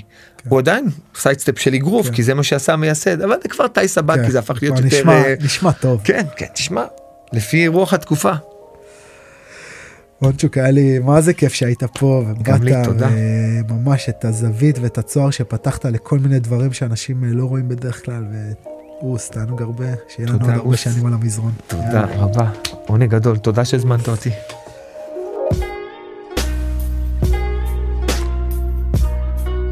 חברים תודה רבה שהקשבתם לנו עד כאן אתם מוזמנים לעקוב אחרי הערוץ להצטרף לקהילה בפייסבוק שם אנחנו מעלים קטעים מתוך הפרקים וגם כל מיני דברים אה, אה, מעניינים שאני נתקל בהם או ששולחים לי. אם אגב אתם אה, נתקלים בקטע מעניין שנראה לכם אה, רלוונטי או אקטואלי לקהילה אז אתם ממש מושל... מוזמנים לשלוח לי ואני אשתדל לשתף. תודה לכולם. נשתמע בשבוע הבא.